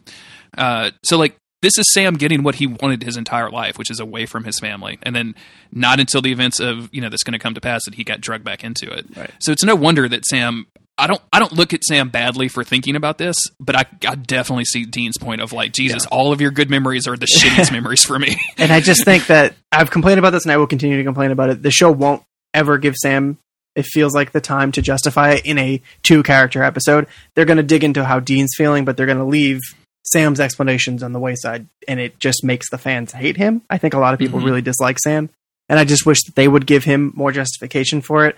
Um, because Dean's about to hit us with a real sad line uh, where he says, "We're supposed to be a team. It's supposed to be me and you against the world," and it's just like, "Fuck you, Sam." yeah. And you know, I, I get it. Like, and Sam says as much right here. Like, he didn't have this. Uh, he like you know, Mary Winchester didn't cut the crust off his off his sandwiches. She didn't make him milk and cookies. She he grew up in the probably I have to imagine overly militaristic, rigid environment of John Winchester, moving them from town to town on the hunt for some like questionable thing that he didn't even probably wasn't even told about until he was nine or ten years old. You know what I'm saying? Like it's, Yeah. it had to be a miserable life, and I, I I can only imagine like those those two different experiences. And you know, think, in thinking about all of this, like I get Dean's anger, but also maybe Dean, like you've been to hell for forty years, like maybe you can just like reach out and, and understand a brother. you know what I'm saying? just, I mean, like I get it, like especially in the moment, but the events at the end of the episode, I think, really put a bad taste in my mouth in terms of Dean. Uh, Luckily, Sam, before Sam can convince Dean that he's you know just a normal person and probably deserves a little bit of sympathy, uh, Zachariah shows up. we get all these like lights, and uh, it's a chase scene. And Zachariah like spends some time like yelling at them in the woods, um, like threatening to tear them a cosmos of new ones and and such. And Zachariah, played by Kurt F- Fuller, is extremely good, uh, and I love all of his like overly. I guess campy is the word that I'm looking for. Like overly, like tear you a cosmo of new ones is not something I would expect. Like a being of the Lord No. was, would say, right? Like it's so ridiculous and, and stupid. Yeah, and at this point, he's barely acting like a being of the Lord because uh, if we skip forward a few minutes, when Joshua shows up, um, this person who's supposed to communicate with God, um, Zachariah is real taken aback by that. Absolutely, Um, but before before any of that shit happens, we get some other stuff. Yes. Uh, a dude in a luchador mask shows up and uh, comes to the rescue with a uh, Buenos Dias, bitches. Excuse me, a, a what kind of mask? Uh, it, it looks like a luchador mask. What is a dude in a luchador mask doing in in heaven? this seems so weird. It's a great question. Um, but of course, it's Ash. It's our buddy Ash. Yeah.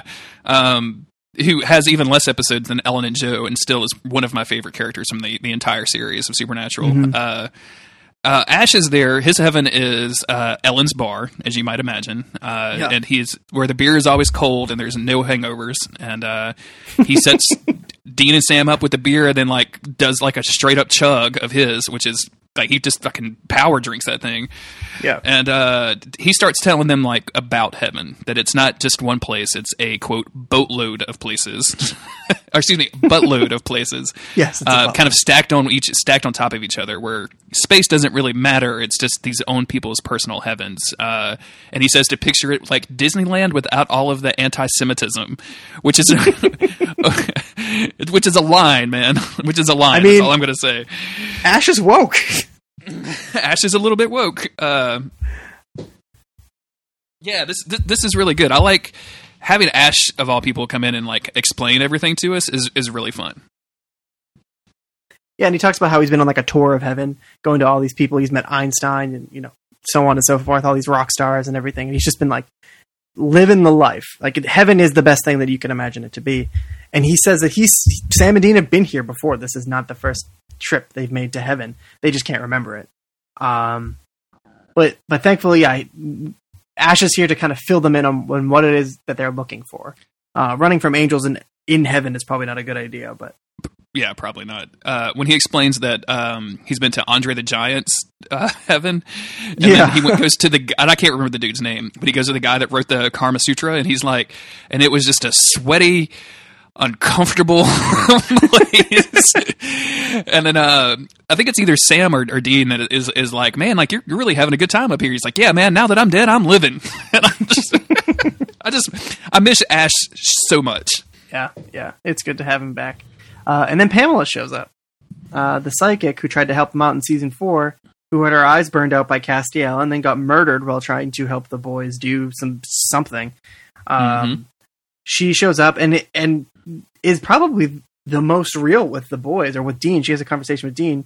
Uh, also smooches on him a little bit, and um, Oh, we'll, we're going to get to the smooch in a minute because I found it very strange. she tells him that like heaven rules and earth Mhm. rules and maybe like doing all this stuff to stop the apocalypse is not a great idea because dean's like all those people will die if, if we you know say yes they're going to be the apocalypse and she's like and so what then they come here and it's sick like why are you doing this um, but that's still that's not something that that dean can bow to Well, Dean and Dean even says it. He's like, "This is not, this isn't real. This is the Matrix, and Mhm. uh, like this is this is fake. Like this is the angels just like pretending that you're having a good time, basically. And even though you feel like it's real, that it it's not. And um, and I think she guilt trips him a little bit about like having her killed, and uh, and then he's he's like, yeah, I'm you know sorry about that. He, she's like, you had Ash killed, and Ash like from the background just doing that. I'm good with it, kind of just real casual is, is really good. Is is really nice. Um,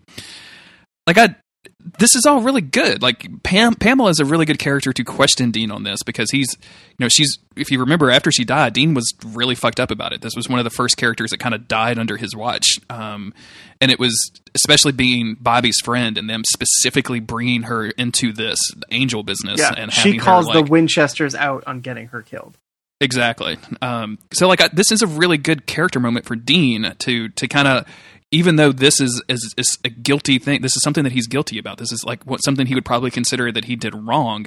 It doesn't change his mind at all. Like he's still setting his task. If I'm no, like I'm not going to just send a bunch of people up here to heaven when I have the opportunity to not do that.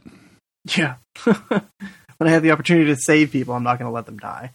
hmm hmm We should. Uh, we we forgot to mention it, but uh, as before Pamela shows up, Ash is saying like all of the places, all of the different heavens he's visited, and uh, I think it's Sam saying, "Did did you, you know, have you met Ellen and Jo?" And to just Ash's devastated face at her hearing that Ellen and Jo were dead, or it was just so Mhm. sad to me. Yeah, he asks if they went down fighting, and they're like, "Yep," to the very end. But it's still, he's like, "All right, fuck yeah, they did." But it's still, yeah, it's the only bad news he's gotten in a long time. I bet. Well, it is heaven. Yeah, uh, Ash has been working on an angel radio. And uh, he kind of knows how to, and we, we saw this a little bit when he rescued Dean and Sam from the uh, from Zachariah. But he's kind of figured out the, the the math of how heaven works, so he can create kind of shortcuts and pathways for them. So his goal is to send send them to a uh, like send them directly to the garden so they can meet Joshua. And uh, I just I just love all of this like crazy like he's writing like division signs with infinity signs Yeah. underneath the division sign and stuff like with chalk on a door like I just love all of that stuff that's so it's so redneck cosmic I just dig the shit out of that redneck cosmic. Yep, that's exactly how this show should be described. They always But talk about is- Lovecraft invented you know cosmic horror. This is redneck. Yeah, this is this is. Lovecraft if he was born in South Louisiana, yeah. or or worse, like Texas, because we we have some weird like you know hoodoo shit down here. So Oh, true. so Ash writes on this door, and they go in, and instead of the garden, they are at their old house in Kansas uh, Mhm. with Mary Winchester, who is there, and uh, Dean is kind of like reticent to even like this doesn't work on him again, right? Like before, he was kind of charmed by Mary Winchester being present and like cutting off the crust of his sandwiches. This time, he's like, okay, like I know you're there, but you're not real, and I've got important shit I got to do. Yeah. And she's like, "Oh, really? Like, well, why don't I tell you about my nightmare, Dean? Why don't I tell you about the night that I burned?" And then she starts like actively bleeding and saying stuff like, "I never loved you," and like st- comes up with the yellow eyes. Like, Jesus Christ! Yeah, it gets dark fast. this description of because she she bricks up all the exits and then starts describing how it felt to burn to death, about how she could smell herself burning uh, and thought she had left a pot roast going. Oof. and like I mean, just and then just starts describing the the pain, and then at the end of it is like one silver lining. At least I was away from you, and I was like, Jesus Christ. Come on, people. You, you guys know like what little of a heart Dean Winchester has left is just openly bleeding all the time, right? Like this is not helpful for this guy's relationship with anybody. And then, of course, you know, they don't buy this shit, and it's, uh, of course, Zachariah, this is of course Zachariah, yeah. Um, who starts being this- real gross with Mary Win- Winchester, starts manhandling her, licking her and shit. Very strange. Yeah. So we we got to talk about this a little bit because he does imply that he's been fucking the mem- like Dean's memory of his mother while she's in heaven, which like he definitely implies that, right? I don't know. All I know is that it's just super creepy. Uh, and it, and I guess it's effective because it's supposed to make you feel horrible, um, feel hopeless. Like, look at what I'm doing. It just feels tonally way different than what we're used to with Supernatural. Um, and whenever they step outside of that tone, sometimes it's weird. sometimes it's really weird, like this. Mhm. And um, yeah, it's he licks her neck, and it's a weird move. That's that's what it comes down to. And he's been he, he kind of says like you know i've been enjoying the time i've been spending with your mother uh, and he, he he goes on a villain rant here right? Like we he's going to get like a long like like monologue that he's going to do and, and part of that is he used to be employee of the month until he got the winchester assignment and now like everybody's laughing at him and doesn't you know he doesn't he doesn't command respect anymore. He, he, all this other bull stuff, bullshit and uh i almost said bull stuff for some reason because Yeah, apparently i'm in kindergarten now. Yeah that didn't that was really weird. Um but he's he's he's showing up and like going to torture these people and uh i love this and i don't remember the line exactly but dean's like yeah you can still do all that but like you're still bald Yeah. Like, and then um He calls them pathetic flannel wearing maggots at one point. um, he also says, I like this line. I actually like this one where he says, uh, Lucifer may be powerful, but I'm petty. That's the, exactly what i wanted to yes yes that's exactly the line that i love and that's that makes me think that he's not actually having sex with the memory of, of dean's dead mother No. like he's Uh-huh. just just trying to be as petty as possible to fuck with Mhm. dean right Yeah, I think that's that's more likely what Zachariah is up to. H, there's no sex in heaven right I it, it I don't think so. It wouldn't make sense because Anna makes such a big deal about being human and meaning that you get to have sex. Where if you were angels, why? It, I don't know. Who knows? I mean, maybe Like- in your like your personal heaven, but for angels, it doesn't make a whole lot of sense for them to be boning down because they're not human and they're not supposed to procreate. And I get that there's some stuff with that in like lore and probably in supernatural about angels boning down on humans and creating a special race of people. Um, but just there's why I don't know. It doesn't make any sense. It it it doesn't make any sense. I I. I really don't like the idea of angels boning down in heaven. Like I, I, am just fundamentally against that. Like you said, Yeah. individual human heavens. Sure, yeah, I, I can totally get that. Like I can see that working, but something, something just a little weird about it. Yeah, yeah, definitely. Around this time, uh, Joshua finally shows up, the man that we've been looking for, and he says that he's looking for Sam and Dean. Yeah, and he's like, I, I need these. I need to talk to these two boys. I know it's not a. I know it's an inconvenient time, but he needs to talk to these two boys. Yeah. and Kurt Fuller's like look of like, excuse me, are you are you fucking serious right now? I just love it so much. yeah. But uh, yeah, like Zachariah is unbelieving that Joshua is going to interrupt them. But of course, uh, Joshua has actually been talking to God and says like, "Hey, do you really, do you really want to like go against that? And of course, No. Josh, excuse me, Zach, Zachariah just just leaves, and um, Sam and Dean are teleported to uh, what their view of like Heaven's Garden is, which is the Cleveland Botanical Gardens. Yeah, and I love, I love. I love Sam's reaction of like, "Oh, this is the garden. This is uh nice." and Dean's like, "Sorta" or whatever is is really really good. Yeah. And then um, Jeez, Sam, come on. and then Joshua just kind of lays this all down for him. And uh, and I, how do you feel about this? Because this is literally Deus ex machina at this point. This is literally God through a vessel, uh, or through a different angel, like telling Sam and Dean what to do. Like, are are you into this? No. Um, okay, I I don't hate it, but it always seemed it, it's as we learn at the end of the episode, this was all just a dangling plot thread that the writers wish that they never came up with to begin with. Uh, God was never going to be a part of Sam and Dean's final mission. I guess they had to address it. I think they should have just left it alone and said he's not here, and that way, and it, it that's the horror. Supernatural is supposed to be a, a horror show, um, where God has left the building and it's just angels and demons and everybody's just fucked in between and it's all about saving humanity. But then they bring in this God factor who is basically just sitting back and letting everything happen. Um, and they can't find him no matter what. And it doesn't matter. And at the end of the episode, Dean's going to throw away the amulet that Sam gave him because Eric Kripke was tired of trying to explain it, or one of the writers was, somebody was, so they just literally throw it away. And I guess maybe knowing that, it's kind of colored the way that I look at this, where it feels like a plot thread that just goes nowhere. And it's not that it doesn't go anywhere, and it's not that I even really disliked it, but I could have done without it. yeah, this is just such a, a devastating blow to uh, not only Sam and Dean, but like we'll see towards the end of Castiel, uh, but very specifically Dean. Uh, so this setup, they start asking Joshua a bunch of questions, like, "Hey, it's really important. We need to talk to God. Like, can you tell us anything?" And he basically says, "No." Like he he knows all of the questions you're going to ask, and he only has one thing for you, which is to back off. Like Mhm. he's already helped you so much. He's he teleported you to that plane. He brought back Castiel. He's done so much for you. He's intervened more directly with you than he has hardly any time in the in, in the history of the world. So now he is out of it. And they're like, "What about the you know the apocalypse? Like the, the this is literally the end of the world." He's like, well, "He he thinks it's not his problem." And this abandonment, this this this this literal holy father abandoning his children pisses Dean off in a way that you just you don't see.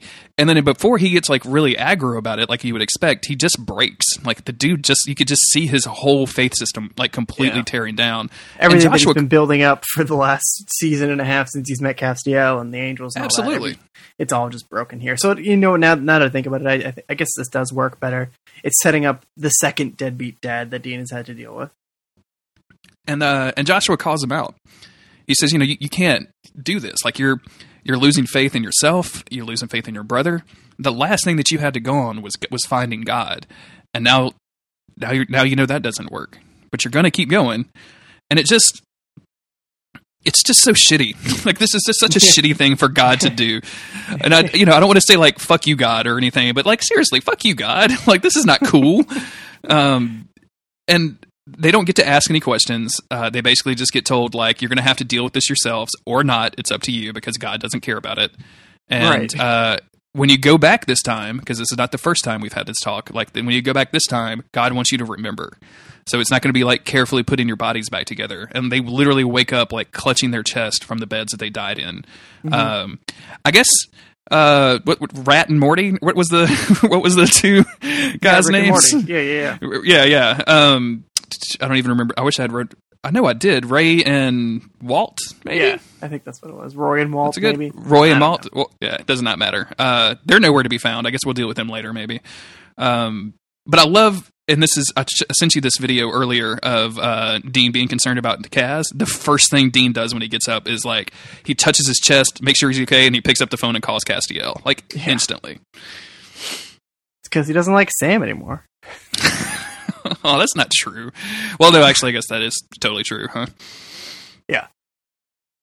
Um, but yeah, this is this is the scene I was talking about where everybody is losing faith and and they're just they're ditching what has been like the B plot to this season uh, of of trying to find God, trying to find a way to to stop Lucifer, like go above and beyond to to find the uh, the fix all solution. And, and in a way, I like that. I guess I'm coming back from what I said a few minutes ago, like pretty heavily. Uh, I like that they have to push it this far because then when they we get to our final solution for the season, it's a very desperate thing that they wouldn't otherwise probably do unless they had no literally no other hope. Um, so they they put God on the table, and even that's not going to help. So now they got to go with Plan B. yeah, it's and if you think that Cast, excuse me, if you think that Dean is pretty broken up about this news, uh, Castiel is just fucking devastated. Um, he he like looks to the sky and says, "You know, you son of a bitch that I believed in," and like he he stresses the the past tense of believed in like in a in a certain way that made me think he was like struggling to say it.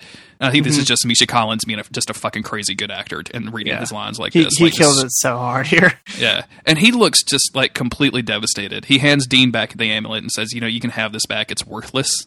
And um, Dean is just sitting there looking at it when Cas just like disappears. And uh, the next time we see Cas, he is not going to be in a good shape. By the way, I don't know if I don't, I don't think I don't think if you watched ahead, but uh, sh- the next time Cas shows up, he is drunk, and it is great. Uh, um, but here we have Sam saying, "You and me will find a way." Whatever. Um, mm-hmm. Trying to kind of take a lesson from what Dean said earlier about how it's supposed to be them versus the world, and uh, Dean doesn't say anything. He's just pissed, gets his shit, drops the amulet in the trash, and that's that's it for Dean. And that's the way the episode ends.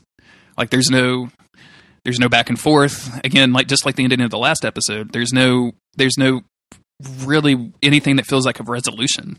There's no clinking beers on top of the Impala. There's no like you know these some crazy what we learned today, kids, kind of thing, or, or anything like that. It's like it, it feels like Sam, in a lot of ways, is finally coming around to being the person that Dean sort of needs him to be. But it's like too little, too late. Dean is just so crushed by everything that even if Sam does manage to come around and, and be the perfect little brother, it's it's too late to fix the broken Dean that we have now. Because it's like it everything the dude does, it just keeps getting thrown back in his face.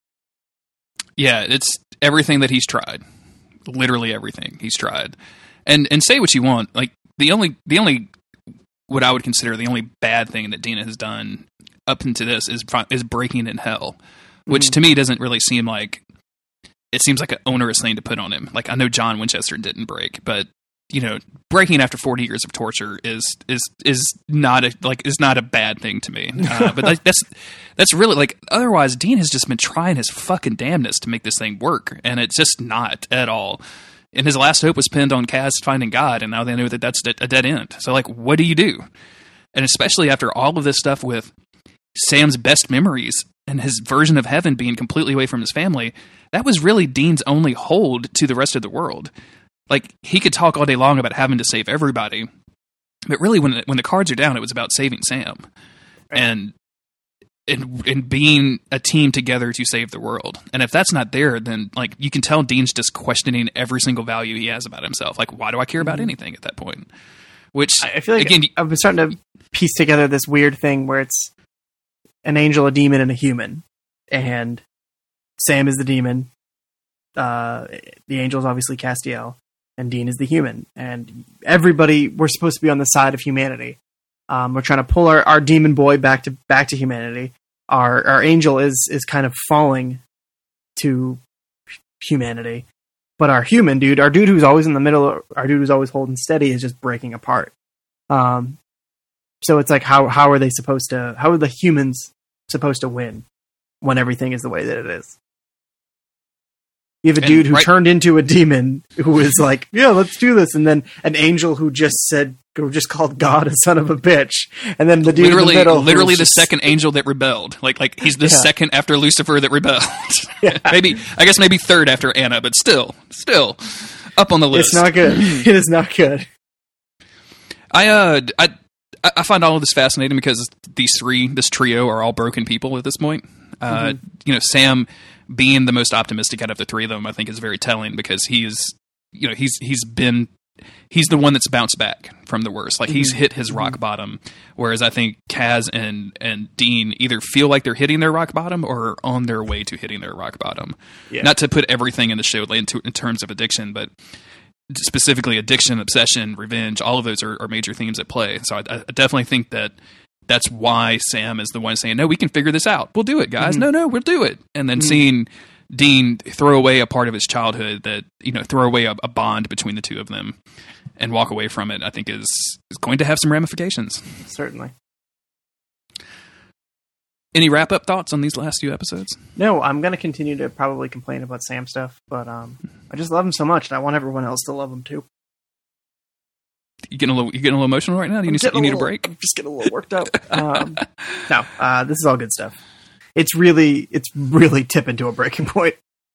It's uh, it's really putting the screws to our brothers, and uh, I'm I'm like you. I feel like this is the first season. Well, I think we started in season four. Where we started dipping down to two episodes uh, per podcast as opposed to three. Uh, but I feel like we've been living in, in season five for a lot longer, and I feel like it's better for my understanding of the show and better for the podcast in general. And stuff like this, like having this microscopic view of the show, like really makes me appreciate the things that they put these characters through.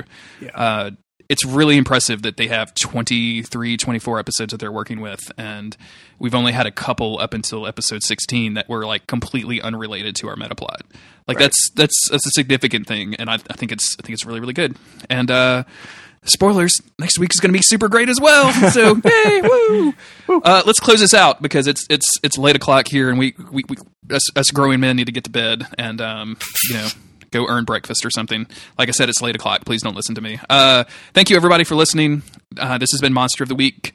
We appreciate you listening. We appreciate you leaving iTunes reviews. If you want to support the show directly, go to patreon.com slash monster of the week. Uh, you can get early access to shows, access to our Discord, uh, cool funny clips, uh, custom art from our boy Chris, all kinds of cool stuff. It's it's a great place. Uh, but you don't have to do that either. You can just keep listening. That'd be great too. Yes, please. Chris, where are you at on, on Twitter? I'm at Local Bones on Twitter. I'm at JG Greer. The podcast is at monstertheweek.cool. We'll see you next week with two more great episodes of Supernatural. Later.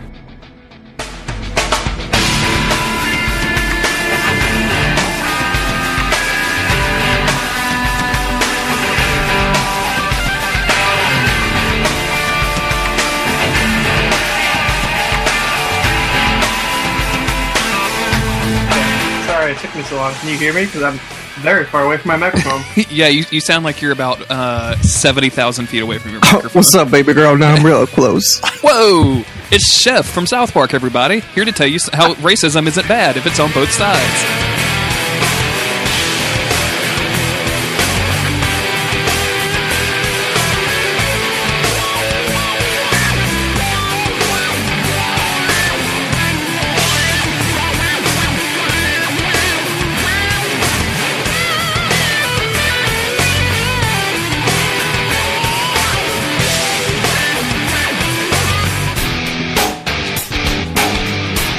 You, man? Sorry. Hey, I'm okay. I got a cup of lemonade in my hand, and I don't know if you remember past installments of uh, Chris's Appetite, but lemonade ranks high up on the list of treats that I like to sip on. I do remember being surprised that you were such a lemonade fan. So, um, I know it's kind of like a weird thing to like be into, but it is what it is. I mean, I know dudes that are like real into root beer, and root beer, being into root beer seems like way different than being into lemonade. Although both have like weirdly aggressive alcoholic versions in the stores now. So, That's true.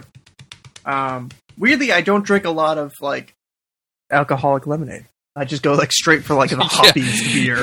because you're not a you're not a j- enormous dumbass. Because you could just Yeah. go for you could just drink alcohol that tastes okay instead of like super sweet lemonade mixed with you know garbage tier uh, clear l- alcohol. and then just have acid reflux all night. Oh my god, I can only imagine. I uh, I had a sour beer for the first time. Um, Yeah, Mhm. last time I played D and D. Never never did it before. Mhm. Um, I just went to the store and I bought Jess a bottle of wine, and I wasn't planning on drinking much. I was like, I'll get like one craft beer, like one like extra sized sure. craft beer, Mhm. you know.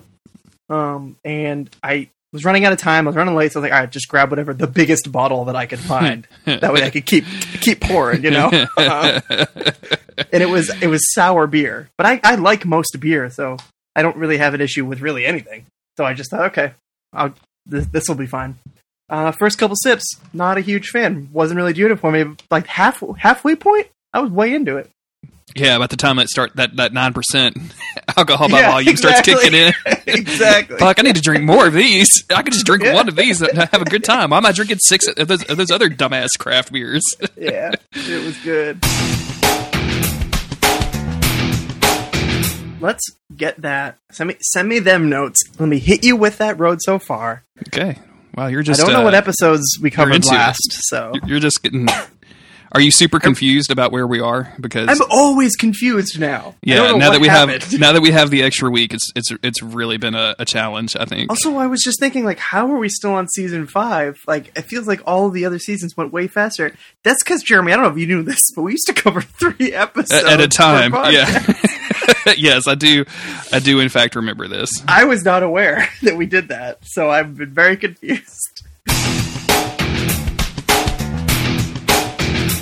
I'm Okay. on our website right now. Oh, also I'm on the DylanTheGamer.com. Like I don't, I just pulled that up just to check. Are you just are you just update. doing that to make me put it in the show notes again? Is that what's happening? No, I was just curious. Everyone, What's the uh what's the counter up, up to? Um, it is at uh 2,311. Um, Hey, it broke it broke feel like- two thousand. It broke. I feel said like we're responsible for everything beyond 2000. yeah. I want to because it broke two thousand because it wasn't two thousand the last time we talked about it, right? No, I don't think so. I'll have to go back to the episode of Chomp Chain where we first discovered this, and uh, Sure, yeah, because that's Dylan- definitely something that's going to be easy to find. yeah, I know. Well, we haven't recorded in a while, so um, Dylan Yep, I'm 2003, no, uh, th- 2300, number 12. Yeah. Dylan read out the the visit count, whatever, last time. Um, Mhm. So we have we have some documentation somewhere. I'll, I'll get back to you. Jess and I watched a lot of Harry Potter yesterday. Oh wow, the the Harry Potter saga continues. Yeah. Like it was just on Saturday. It was just on Sunday. You guys didn't do it like stretch it out over a weekend or anything. We did. Uh, we watched the fourth one, part of the fourth one on Friday, and then the fifth one on um, Saturday. And we started the 6th Mhm. one on Saturday, and then finished that and watched the seventh and the eighth on Sunday. Um, which I haven't seen those movies in years. So yeah, it was a lot. It was a lot, but we, whatever. We weren't doing anything. I think else. um I think the first I think 7 is pretty bad. I don't I don't think that's a good movie, It's- especially because it's Mhm. it's a lot of like Harry and Hermione and like those like nondescript Vancouver settings Right. like kind of yelling at each other. And then uh and then I think that 8 is I think the finale is really really great. Watching all that stuff. seven right in between six and eight makes Mhm. it work a lot better. But I do I can I can imagine. very yeah. much remember being kind of disappointed when I went and saw it. Um, because it was it's definitely not like a plot moving. Like No. it, it moves plot, but it's also like we're going to revel in our sadness. it's just yeah, it's just building everything for the eighth movie.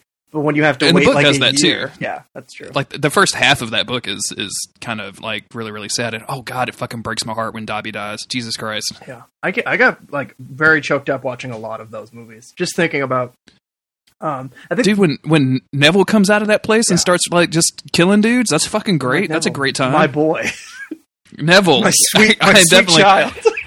screw your Gryffindor, your your uh, Hufflepuffs, your your Ravenclaws, and your and your Slytherins. I am Team Longbottom all the way. I'm House Longbottom all the way. Obviously, you know that guy's hot now. Yeah, I do. Of course, I'm uh, just just counting the days now until he shows up as a hunk in Supernatural. That's- there was a uh, there was a moment in the last movie where like it's showing Voldemort and all the bad guys, and then it cuts over to Harry, and he's like, "No, we're not alone." And then it like pans and shows all of his friends, and all I could think was just like, "What's up? We're all hot now," because it goes from them being like shitty little like eleven year olds to now they're all in their twenties and they're Hollywood actors and they're hot. everybody just giving their best like teenage blue steel look. Just that. mm, There's one scene that me and Jess noticed of Ron in the last movie. And I don't know if it's the way that it's shadowed or if he's just digitally been added into the scene, but he looks like a, a demon, like a black eyed demon. He his face is like pointing down and like it's all shadowy and weird and his eyes are just pitch black. And everybody else is super normal looking. weird. So we had to rewind it and watch it, and I was like, nah, it's still super weird. I don't get it. I gotta have you make a gif of me um, from my Haunted by Ghosts video, so every time somebody brings it up, I can hit them with it. Oh, I can do that. I need to. Uh, I need to go back through and rewatch those anyway. So maybe I can. I can pick out a good gift for you. I'll gift them tonight. We uh I don't have anything else to do besides play Dragon's Dogma. So oh yeah. So you you uh in Haunted by Ghosts, the intro whatever has a little Mhm. ghost hanging from the tree, which was like the inspiration for doing it because it's just like somebody's like you know kind of crappy Halloween decoration. Uh, and Steve happened to get footage of it as we were driving by. I was like, "That's funny. We're using that." And we drove by it today, and there are two of those shitty little ghost decorations hanging from the tree. So I was like, "Yo, season two, it's here!" I'm trying to find them right now. What's your? Is it Local Bones? It is It's not Local Bones, right? yeah. It's just it is Local Bones. Okay. I know I'm subscribed to you. Come on, where is it? YouTube.com slash Where is it? local Where is bones. Where is it? There you are. You're right next to Lobos Jr. Oh well, Did you know that all your like likes and shit are just public? that's okay. I and don't. I subscribes don't like anything that weird. I don't know. Mo- He was the epic Nate three one five. he does. I know, he does Skyrim videos. Oh, you like you like Elven King Dragon's Dude, Maelstrom 2017. That song is tight. Okay, I'm gonna listen to the first 30 seconds of this. Oh God, it's an advertisement. Have you ever seen the director's cut of the bear pit scene from um, uh, Game of Thrones? The director's cut of what scene? The bear pit scene where Brienne of Tarth falls into the bear Oh, pit. No, I haven't. It's it's really short. You should watch that. It's like 50 seconds long. I'm, I'm all up into this Elven King stuff. Oh, okay, that's me. Me and Patches were big fans of Elven King. This is like uh, this is like dream theater for even gianter nerds, Yeah, right? it's- Like you've got your, you got your math nerds, and then below that you've got like your math and D and D nerds, and then below that you've got like your nerds that just like Lord of the Rings and can't play D and I mean, the word the word this- Elven King is from Lord of the Rings. So And I think did they spell? Oh no, they just made it one word.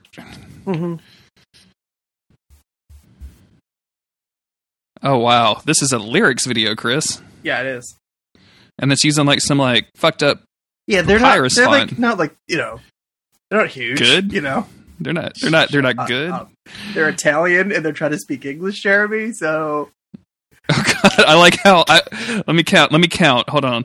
Let's see. One, two, three, four, five, six, seven, eight posts down. Is I don't think I can trust you, Dean and Sam, yeah, on your Have you- page. you should be watching that.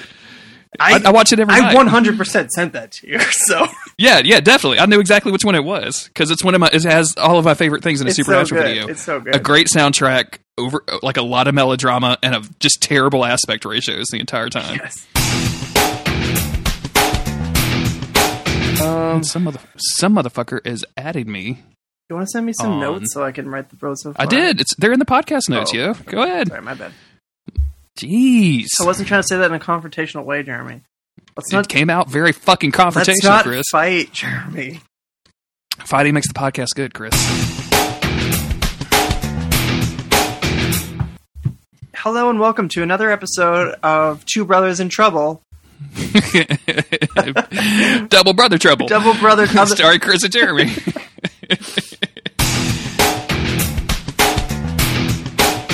Are you familiar with the dude Olly Moss? um, I don't know.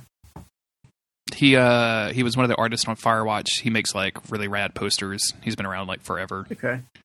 um way back in the day he made like some Star Wars posters. Uh-huh. And uh a lot of his stuff like sells out really quickly because it's it's so rad. And um the dude that runs Fireside was like, "Oh, hey, I'm selling my Olly Moss posters. Like if anyone's interested in it, uh let me know." So I was like, "Hey, dude, I can't DM you because you don't follow me, but uh, I'm interested. Like, if the price is right." And he's like, "Well, are you really interested? I'm not going to be selling them for cheap." And I was like, "Ok- "Okay, like, like I'm into it for a couple hundred bucks. Like, I'm into it. Like, it's going to be a present or whatever." Uh, and he was like, "No, no, no. I'm more like two to three thousand dollars." I was like, "Holy shit!" and then he sent me a link, and they're all like two or three thousand dollars each. So Jesus.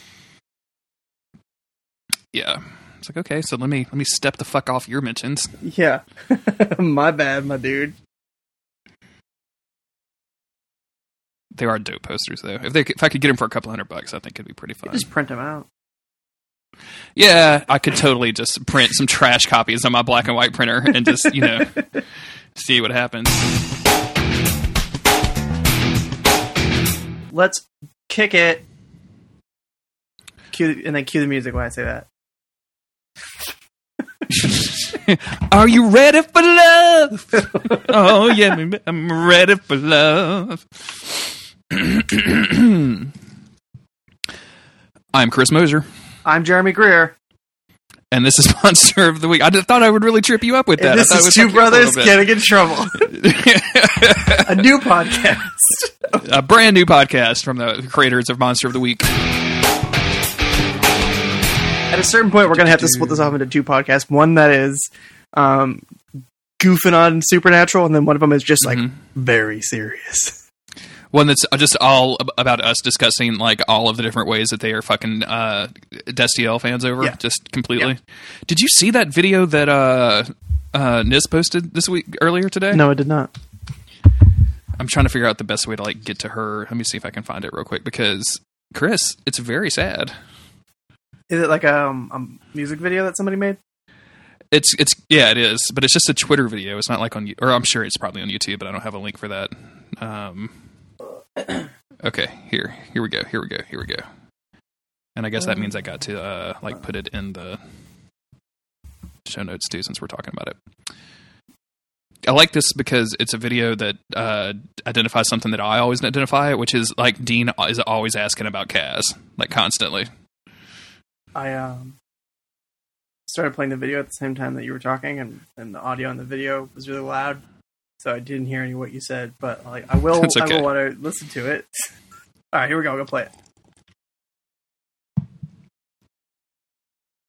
Are you crying yet, Chris? I don't have anything funny to say about that. Cas, Cas, where's Cas? It was Cas, just- Cas, where's It's just Cas? very sad. It was just very sad. No jokes here. yeah, it's just it's just extremely sad. Okay. Well, I'm ready for this episode now, I guess. You guess? Okay, it's fine. Hey, was it you that was telling me the lore podcast is good? I don't think so. Somebody was just telling me the lore pod- podcast was. Wait, good. are you serious? Yeah, Didn't we have a conversation about the lore podcast? we might point? have. I know they're making a TV show out of it. I actually, uh, it is one of the most popular podcasts of its kind. And They're Mhm. making a TV show out of it. I listened to the first episode and I remember like getting like the ultimate douche chills. Um, just the guy's not a douche. The guy's like a very nice person who just like really loves this shit. But he was just like going all in talking about werewolves and at the time I remember like I know all of this. This sucks. This guy sucks, but it's not. I don't think he sucks. I think I was just really being judgmental. Mhm. Um, but yeah, no, I don't know. it wasn't me, I guess. Well, because Autumn said that apparently at some point I told her that the lore podcast was good because you said it was good. So she texted me because we were t- talking over the break, and she said, she's "like oh, I'm just trying the lore podcast because you said Chris said it was good." And I was like, "I should probably check in on that just to make sure that's mm-hmm. accurate." No, but I, I bet that it is good considering it's like at, at times been the number one podcast on iTunes. So Yeah, I I'm think that sure my off the cuff judgment of it is pretty inaccurate and unfair. Yes, it is. Also, like every single person was like, "Hey, you got a haircut," and I was like, mm, "No, I didn't." Um, no, it didn't. actually, actually, I didn't. Even though I did, I very much did. But I uh, last time I got a haircut and then went to work, nobody said anything, so I didn't expect anything this time. But like people were coming up to me who I don't even really know, being like, "Hey, you got a haircut? Nice." I'm like, "Okay, guess you guys Wow. really hated my long hair, huh?" Did uh did did Jess like break into your computer's IT department and send out like a company wide memo of like She please make have. please make my boyfriend feel better and comment on his hair. She likes my hair. I think I'm the only one who is like, "Wow, I miss having long hair," even though I look way better without it. Um, Autumn keeps referring to you as Chris Ragnarok. I haven't. T- this, I have not told you this for a while, and I kept meaning to, but I kept forgetting because uh, she said that you're going through the same transformation that Thor has gone through in the last three Thor movies. I don't think I've ever been felt more complimented in my entire life. I don't know if you've seen the trailers for Thor Ragnarok. He's got a shaved got, like- head. Yeah, I know. Yeah, he's got the he's got the the sleek head now. So I'm I'm just very honored. um, let's do let's do the thing. Mm-hmm, mm-hmm. I was just reading something about Stephen King, and I was going to ask you about like how was it like meeting Stephen King, but you probably don't probably don't even remember. It was good. Guy shows up wearing dungarees, not jeans. Dungarees. Dungarees. You know, you know, there's a difference. I do, and there, it's it's the difference between a functional human being and like a seventy year old writer that barely Yeah. leaves his house. Yeah, dude shows up in, in, in dungarees and a t-shirt with a pocket. You know, he's got the he's got the breast pocket on his t-shirt. Just in just comfortable sneakers. Comes up and he sits in a chair and that he just talks some shit. Uh, his son quizzed him on like Stephen King trivia, and he did not Good. get all the questions right. Yep. Did I already tell you about uh, the story uh, of him, someone yelling at him in a, in a supermarket? No, I don't think so. So yeah, I can't remember if I talked about this last time, but he he was at a supermarket in Florida where he has his second house. Um, because he's a very just like normal dude. He doesn't obviously like make to make a big fuss out of anything. Um, so he just goes to the supermarket, gets his food like every other regular person. And this lady came up to him in one of those like motorized scooters and like zipped right up to him and was like, "Hey, I know who you are." And he was like, "Okay, lady, sure." She's like, "You're Stephen King. You write all those awful, scary books. I don't like that stuff. That's like what going off. I don't. It's dark and it's awful and it's bad for people. You know what I like? I like uplifting stories, happy stories, stories like The Shawshank Redemption. Those are the kind of books that I like. you should write something like that." And he's like, "Lady, I did write that." Um, And she's like, "No, you didn't. You're a liar." And he's like, "Lady." That's my book. I wrote that. And she's like, yeah, no. And then she just like bailed on him. And he was like, okay, what the hell? I wrote that book.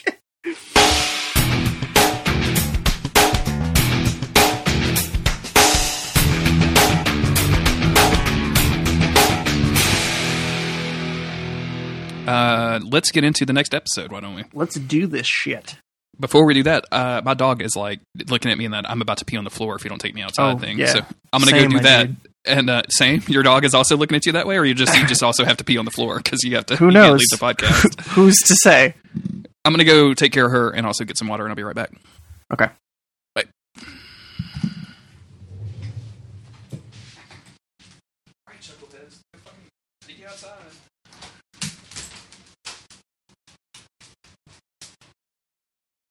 I've been thinking a lot about what I said about Quidditch last time. And you know what? I think I was being unfair. Um, I've been rereading the first Harry Potter book, and it's pretty much all like clearly laid out right in front of you. Um, it's just it's a, mag- it's a magical world of Harry Potter. Who am I? Who am I to judge that? You know. But um, I'm not here. I'm not here to talk about Harry Potter because I already ta- I already did that for two weeks, and it's I think it's time to change topics. So I'm going to talk about a different kind of wizard, and that is uh, a wizard called Gandalf from Lord of the Rings. Uh, now, you guys, you guys, I don't need to tell you guys this. You know that the wizards in Lord of the Rings aren't just dudes who learn how to do magic. It's not, you know, it's not Harry Potter style. They, these are, I believe there's there's four, um, or five. There's five wizards, I think. I don't really know. We got, um, we got Gandalf the Gray. We have Saruman the White. We got Radagast the Brown, and then there's the two blue wizards who don't get named very often. Now, the I believe they're all angels. Maybe you guys can correct me. Like not like Castiel angels. Well, maybe kind of like Castiel angels. So basically, Castiel and Gandalf are the same person. And here's what I'm pitching you guys: is on it's a new fan fiction from me, Chris, uh, where Castiel is secretly Gandalf, and he helped he helped Frodo drop the. This is really this is really stupid, but I'm just going with it. Castiel and Gandalf are the same person, and let me tell you why. He loves Dean. Now, why does he love Dean?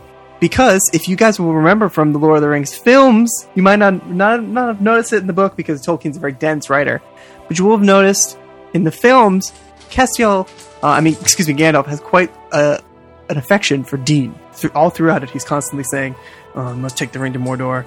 Uh, we must, you know, resist the power of the ring. We, we have to save Dean. We have to get back to the Impala." You'll notice throughout the films he's, he's saying this, uh, and that's why I believe that. I don't know. I really, uh, really hope Jeremy cuts all this out. I know he's not going to, because it's not very funny. So everybody's just going to think that I'm suffering from some sort of breakdown because I can't think of anything funny to say. But anyway. Wizards and Lord of the Rings are angels.